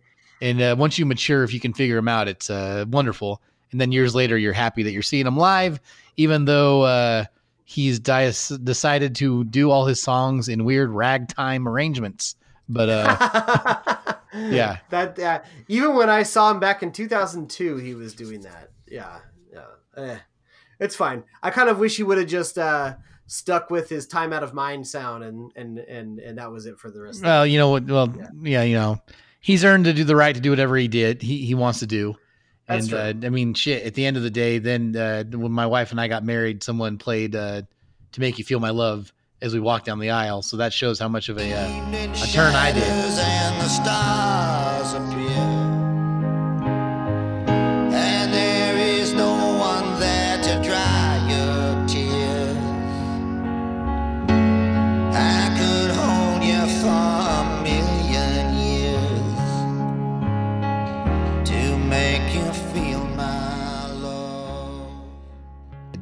But uh, one guy that's not turning is him. He doesn't give a shit, man. He has a personality now where he's like some weird like uh, Western fucking ghost that does whatever he wants. It's uh, I, I respect it. He's a Yeah, whatever. It's Bob Dylan. that's right. Still kicking. Hopefully, he still has that pencil thin mustache. All right, that brings us to the uh, rocker of the album, Queen Bitch.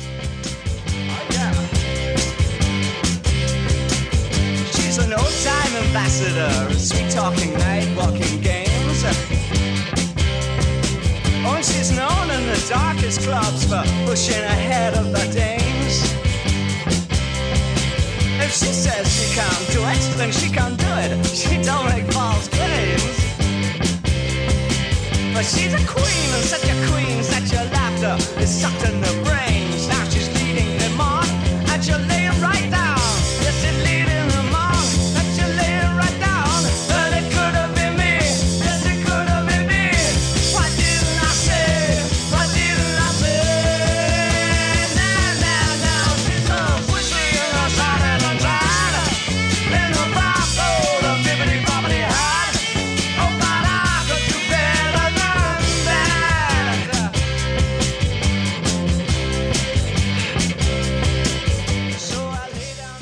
So that is a Queen Bitch, and I think it is definitely a nod to what's coming our way on Ziggy Stardust. What do you guys think? Absolutely. I mean, my goodness. I mean, this is the one that's laying down the train tracks to that record. Um, I love this song the first time I believe I heard it was in the credits uh, sequence for The Life Aquatic, which was all pretty much David Bowie songs done by Seu Jorge. Uh, he was a member of the Steve Zissou uh, Life Aquatic team. True. Steve, he's got the crazy eyes. Then you get I, yeah, Yes. that, but that that the end credits was the one song you hear Bowie version of, and uh, Oh, man, Exactly. it's- it, it- Yeah. it is actually now that you think about it, it's such a Wes Anderson song. Uh, Yeah. It is hundred percent. I could like when I listened to it on this one, I was like, "What fucking Wes Anderson movie was this in?" I thought for a little bit it was Royal Tenenbaums. I was like, "No, that doesn't sound right." Maybe it was Rushmore. And then finally, I just googled it: Wes Anderson, Queen Bitch, Yeah. and it was just, oh, it's The Life Aquatic. Mhm. That's right. well, it, it, Um, it but it is 100%. the guitar line at times does sound a little Britpop, like not Britpop, but like like uh Maudie, like the Who or something. But then when everything kind of folds over it, it becomes glam, no doubt about it, and it becomes definitely a Bowie a Bowie song. So I can see uh, why I bring that up is because you know in like Ru- Rushmore, that's all mod music. It's all like you know British British invasion stuff, and it kind of sounds like that for a minute until it turns into a total glam song. Um, so good. Yeah, that scene is amazing. I mean, can we just all talk about that Life Aquatic? I think we all loved it, but I, I, I feel like it doesn't get the respect it deserves, and it's a beautiful film. Oh, I think I think It is. It's a it's a good movie, and uh, I I love like I, I just quoted the you know Willem Dafoe line, um, the just the, the weird relationship between Willem and uh, Bill Murray in that movie make it for me. Um, it is not my top. T- I, I God, Wes Anderson movies. I if I were to rank them, it's towards the bottom, but that doesn't mean I don't like it much because I still love it. Um, it's just the Wes Anderson movies I love are way at the top. Uh, Yeah, that's a fun, weird movie. It's great. And I think, yeah, the, the I actually it, it's kind of surprising. I don't think we've talked about it much on the podcast at all. And one of the through lines through the movie was all those David Bowie songs, which uh, Yeah. it's it's odd that we made it all the way through Ziggy Stardust without really talking about it. But here we are. Oh, uh, we we taught we we've we've mentioned uh, Seu Jorge's um, or Sue or however you say. maybe maybe We- it's because tonight, like him, maybe Life on Mars really is what I remember on it quite well. Um, so I don't know, yeah, but yep, that's a fun movie. yeah, it's great. Yeah, it's it's it's really good. It's really good time. Um, uh, I think I, th- this song that- itself. Now that I'm thinking about it, I want to watch it again. I'm just thinking about about some great parts. There, there you All go. This song itself is a great track. I think we, it definitely. You, you are right, Eric. It, it is fun that you have uh, Andy Warhol, Bob Dylan, Velvet Underground, uh, uh, nods in a row. Yeah. Um, And I would say the Velvet Underground influence comes out in the music a little bit, but definitely he's definitely doing like a Lou Reed story in the oh, song. I, I think it definitely musically and and yeah, lyrically, I think it really does uh, have that that vibe to it. But it definitely also could be, you know, it's it, it's it's also next stop Suffragette City. I, I think is uh, really Right. where this song goes. Oh, absolutely. And yeah, the song's about a guy that's like in a city somewhere and he's like watching this scene out of his window of a of a of you know, it could be a prostitute, it could be a drag queen, I mean, it's not clear who uh, is really giving this guy the business in the street and the guy watching is just kind of looking on and like maybe he's wishing he was living that life and uh yeah, it's just a it's just a, and it's just a rocker. It's it's a, a you know, the I would say if you if anybody ever called Bowie proto punk, it's because of the guitar work in this song. Like it is Well- the, the the distortion tone is something that will carry over into punk rock. Well, we uh, were- not not a decade later. we were talking about you know uh, this album and we're going to rank it soon the high highs in this album are all very uh,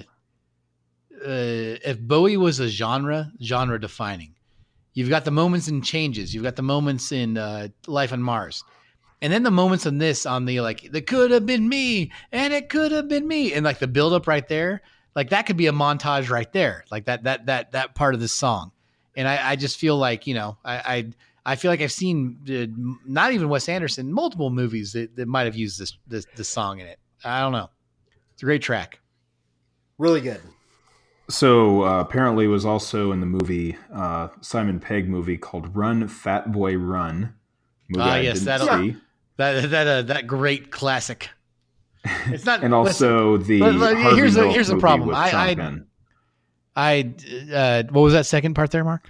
Uh, it was also in that uh, Sean Penn movie Milk.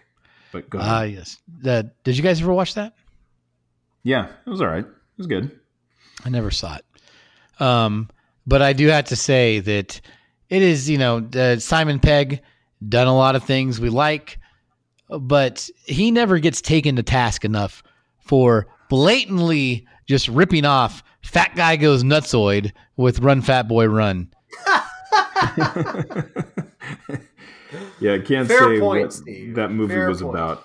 Oh, it was a. Uh, you know who directed that goddamn movie? Uh, Michael Ian Black. David Schwimmer. Correct? Oh, Michael Ian Black wrote it. Hold on, guys. that- Are you talking about "Fat Guy Goes Nutsoid"? No, uh, Run Okay. Fat Boy Run. Directed by old Ross from uh, fucking Friends. There you go. Fat guy, fat guy goes, goes nutsoid. Mark and I rented that uh, around the same time we rented Blacula Yeah. from uh, Mark. What was that awesome video store in Roseville? It was Placer Video. Placer TV and video. Yeah, that's right. Eric, I, I, did- Eric, did you ever hear of Placer TV and Video? no, I went to Family Video and out in Orangeville. Yeah, this is a little bit too northern for you, but it was such a good, just you know, back when video stores existed and they could be privately owned. Uh, there might have been two locations, maybe three, and uh, it was so fun to go in there and and get movies. And I think their mascot was an old prospector. It was an old prospector. It was a really crudely drawn cartoon prospector. It was great. Yeah. So There be gold in these videos. there you go. That that probably not too far off. Uh, so, speaking of mining for gold, there is gold at the end of this album, Rainbow, when uh, we do the closing track, which is the uh, Bellway Brothers, Uh, the Billway brothers. No, the Beulah, Beulah brothers. I've been saying Bellway brothers for years, but we all know that I can't pronounce anything correctly. Let's hear a clip. And my brother lays upon the rocks. He could be dead, he could be not, he could be you. He's chameleon, comedian, Corinthian, and caricature. Shooting up high in the sky, Bewlay brothers. In the feeble and the bad, Bewlay brothers. In the blessed and cold, in the crutch hungry dark, was where we played our mark. Oh, we were gone, kings of oblivion. We were so turned on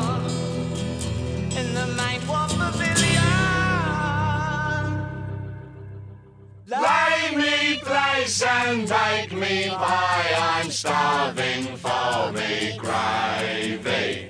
Leave my shoes and door unlocked. I might just slip away. Hey, just for the day. Hey, please come away. Hey, just for the day. Please come away. Please come away. Just for the day. Please come away. Please come away. Oh, let me get a cigarette. I don't even smoke. What a great song. It is a great song. That, yeah, Mark, what do you think about this It song? gives me chills every time I hear it. I mean, it is like uh, it- it is a breath of fresh air. I think it it closes the album out so strong um, and so atmospheric. I didn't realize that this album had it in it. To be honest with you, um, it's haunting.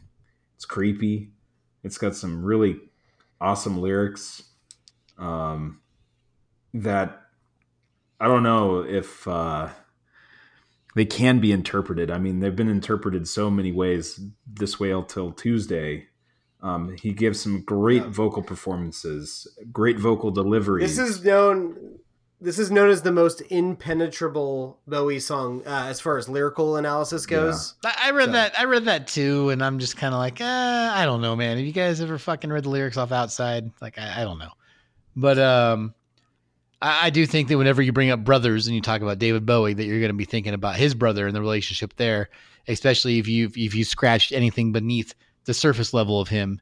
Um, to me, I, I think there's definitely this is about the relationship he has with uh, his brother, who he also, I mean, covered in what Jump They Say, maybe was that one of the ones we talked about? Yeah. Yes. Oh yeah. No, absolutely. And um, absolutely. you know, he had, he had a very interesting relationship with his half brother. Um, I think sonically, it it it it it goes back to what, when Mark brought up that there's some ideas that were explored on Space Oddity they do a better job of on this album. I think this definitely is one of them. I think that uh, like the Cygnet Committee or something was the the template for a track like this to me. This is a ballad that goes places. It's um you know, not not dissimilar to like how Quicksand starts uh quiet. It starts quiet, you know, some guitar, some piano, but um the string arrangements, the atmosphere, um it's uh yeah, it it it, it creates a mood, absolutely. Um and I would agree, like I think there are some lyrics that don't make an ounce of sense. It may he may have been doing his whole cut up lyric uh, method here, and that's fine. Um, but looking at like uh, when we were gone, hanging out with your dwarf men, uh, we were so turned on by your lack of uh, conclusions.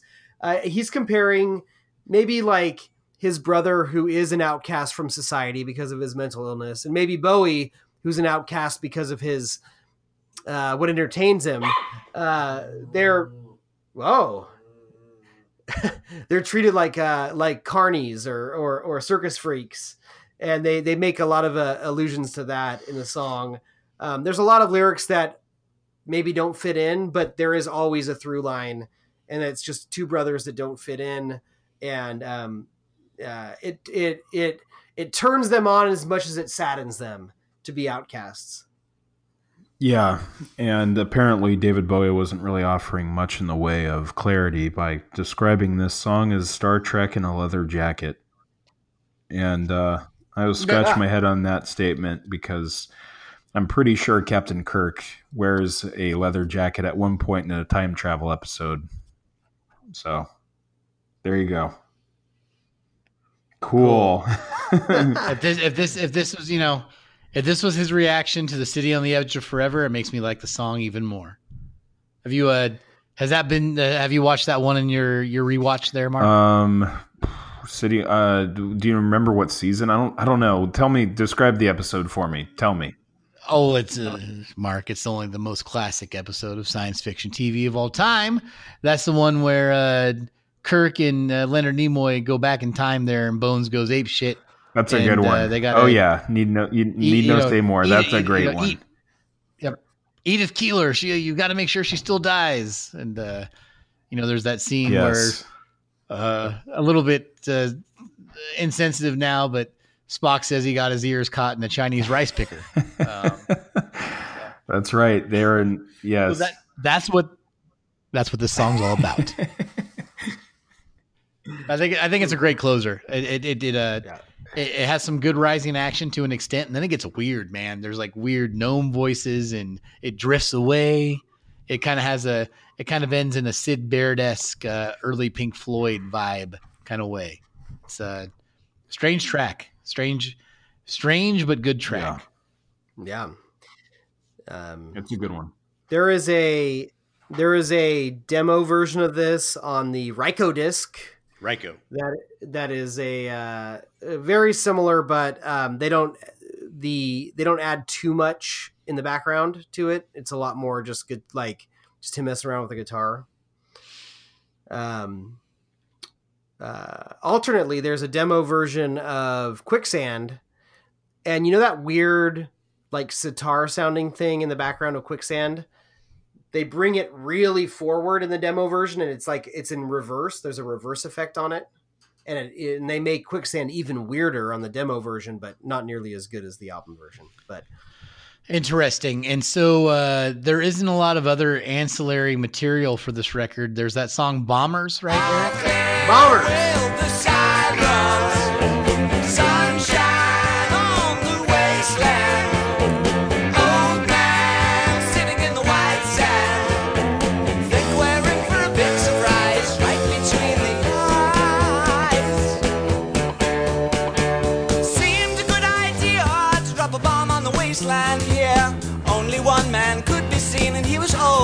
Serene. Captain sat in his deck chair, and the red light flashed beware. Pilot felt quite big time as the bomb sailed through the air. Well, the danced and sang when the went bang, when the light popped out, when the smoke began to clear. On.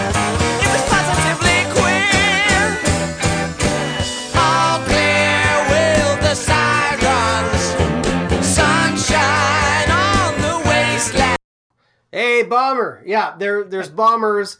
Bombers is a uh, sci-fi track. It is a pretty driven folk rock. Like it, like there's a foot stomping on it. The tempo's high, and he's singing. Um, it's like nuclear comic booky, like atomic age, um, like uh, like song about you know definitely having fun at the uh, effects of bombing and and uh, nuke and uh, atomic bombs and, and such. Um, it's kind of a fun track.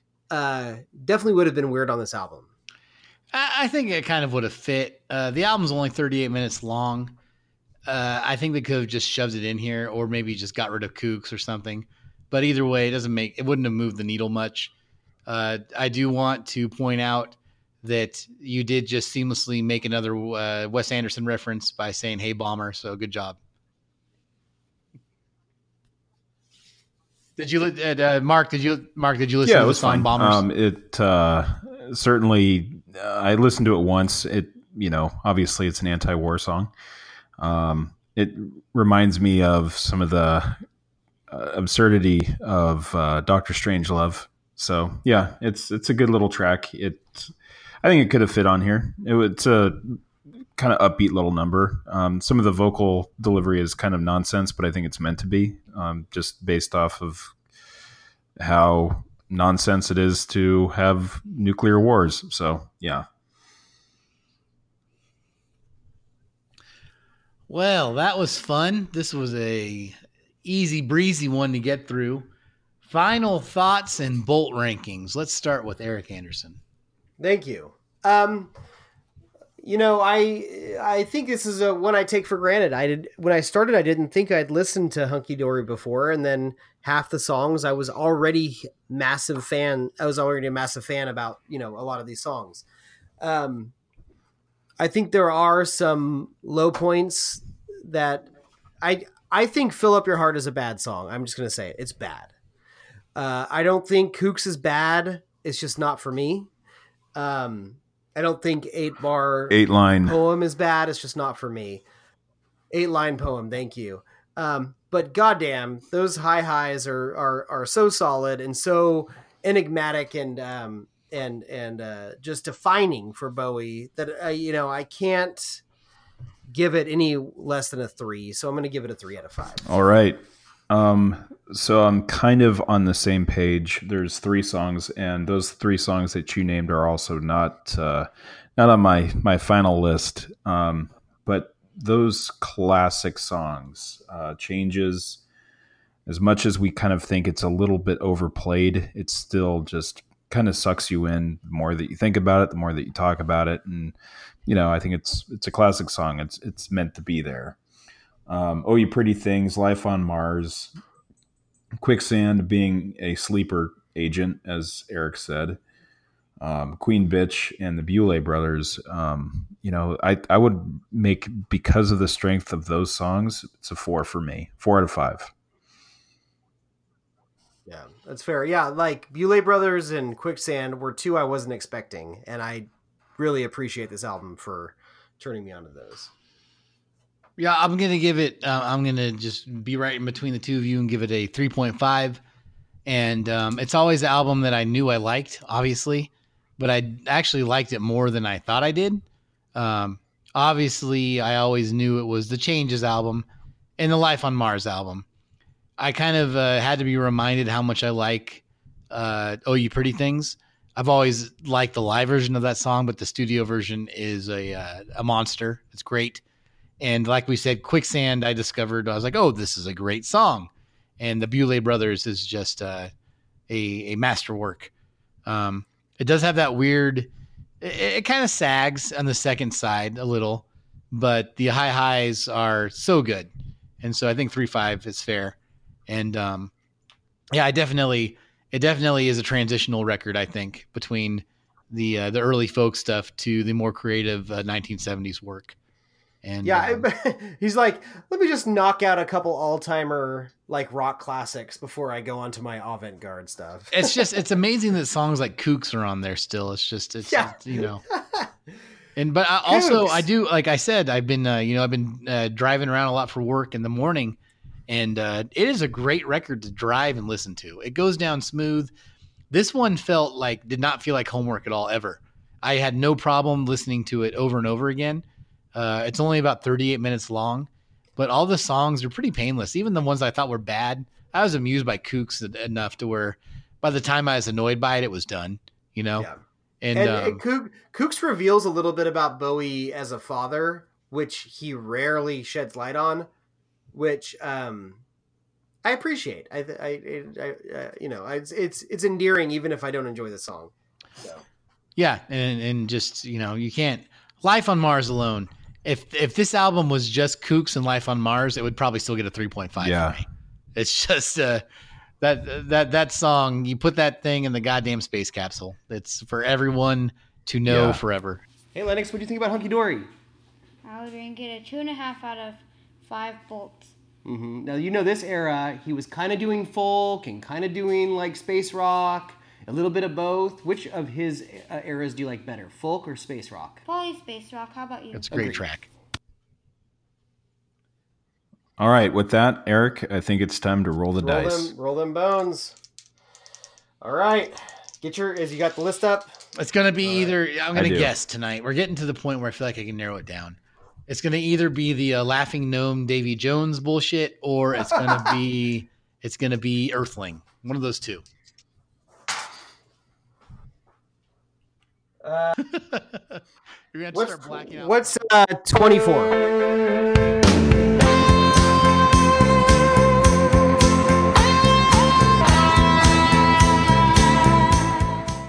Twenty-four is heathen. There we go. All right. All right. There we go. All right, thanks, Eric. So I guess we're going to Heathen next. Uh, well, guys, this has been fun. Um, we'll see you next time when we maybe talk about Heathen or maybe even talk about Watchmen. Um, but uh, we hope that we brought you closer to Pod. All right. Good night.